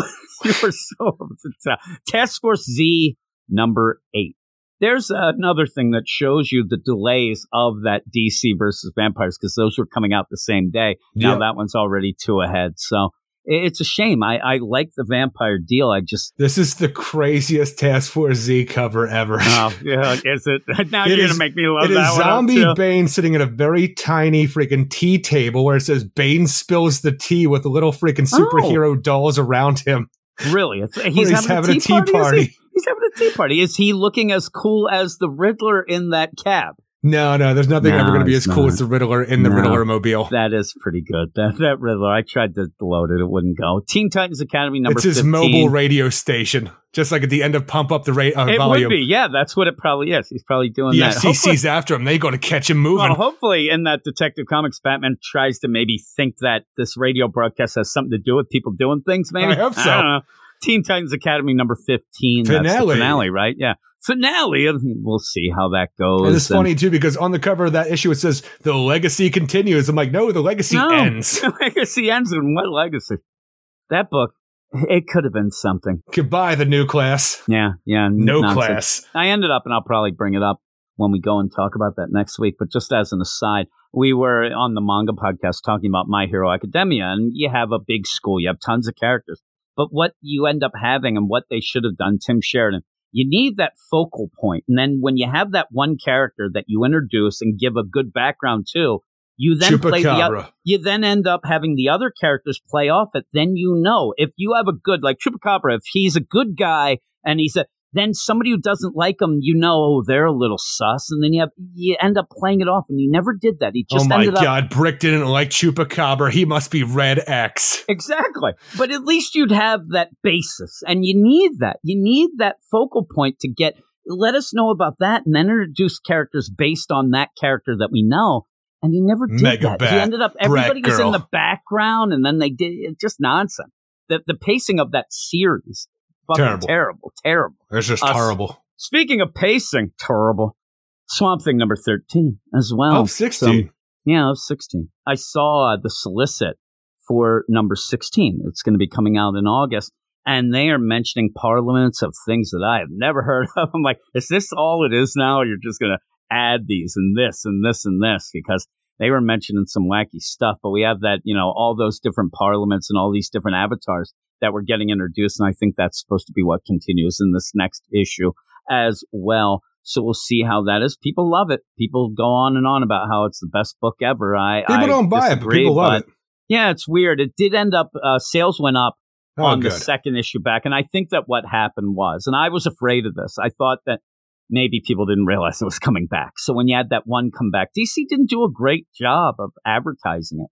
So when that came back, I think it took people by surprise. It did go up. It still didn't crack the hundred, you know, the top 100, Yeah. but it still ended up going from like 160 to 110. It made a, a big leap. So Well, you just wait till Batman shows up there to really give that book a boost. No, I, I want the you know Parliament of the Gears, Parliament of the Parliament whatever, of the Bats. Parliament of the Roller Derby. Uh, all of a sudden, Harley shows up. She's doing her thing. I don't. But yeah, we'll see. I, I hope that I get on. But it's weird for me to say. I hope I get on board of issue thirteen. Of a 16 issue A- book. Again, it it just isn't isn't a book for me, but a lot of people like it. So yeah, that'll be on the podcast. Two of those books will be on the Patreon spotlight. If I had to make my guess, DC versus Vampires Hunters definitely will be on the Patreon spotlight. And I don't know, you're kind of pushing that detective, but that's not a book they usually pick. So I would say that maybe Teen Titans Academy That's a good uh, one. finale and the DC versus Vampires Hunters number one. Not Action Comics or. Aquaman. No, I, I don't think so. Eh, I'm it's the- saying it's going to be DC Vampires and Aquaman. Okay, we'll see. But yeah, if you want to hear those two extra books and whatnot, Where is Jayna the Vampire Slayer? yeah, that's maybe she'll team up as almost like a. a she is way more deal. interesting in what happened to her, even having her the I know. thumb of her brother left She freaking went actually still activate. Wonder Twin powers to get revenge. I'm like, this is the ultimate story that you set up in issue number one and two. Get back to that shit. Yeah, I would like that, and even set up that they said, "Oh, she's going to be This time it's personal. Who ordered the steak? I needed Jayna her. did. Yeah. She did. Uh, where's the Wolfman, Eric? Is he there? The No. Wolfman. The Wolfman's there. They have everything. Form of a Wolfman. It'd be funny. All of a sudden, the thumb turns into Thing is, water. I technically think that she might be able to turn into a wolf man. She might be able to. What does the thumb turn into then? Just a little drop of water that goes in the Probably. bucket?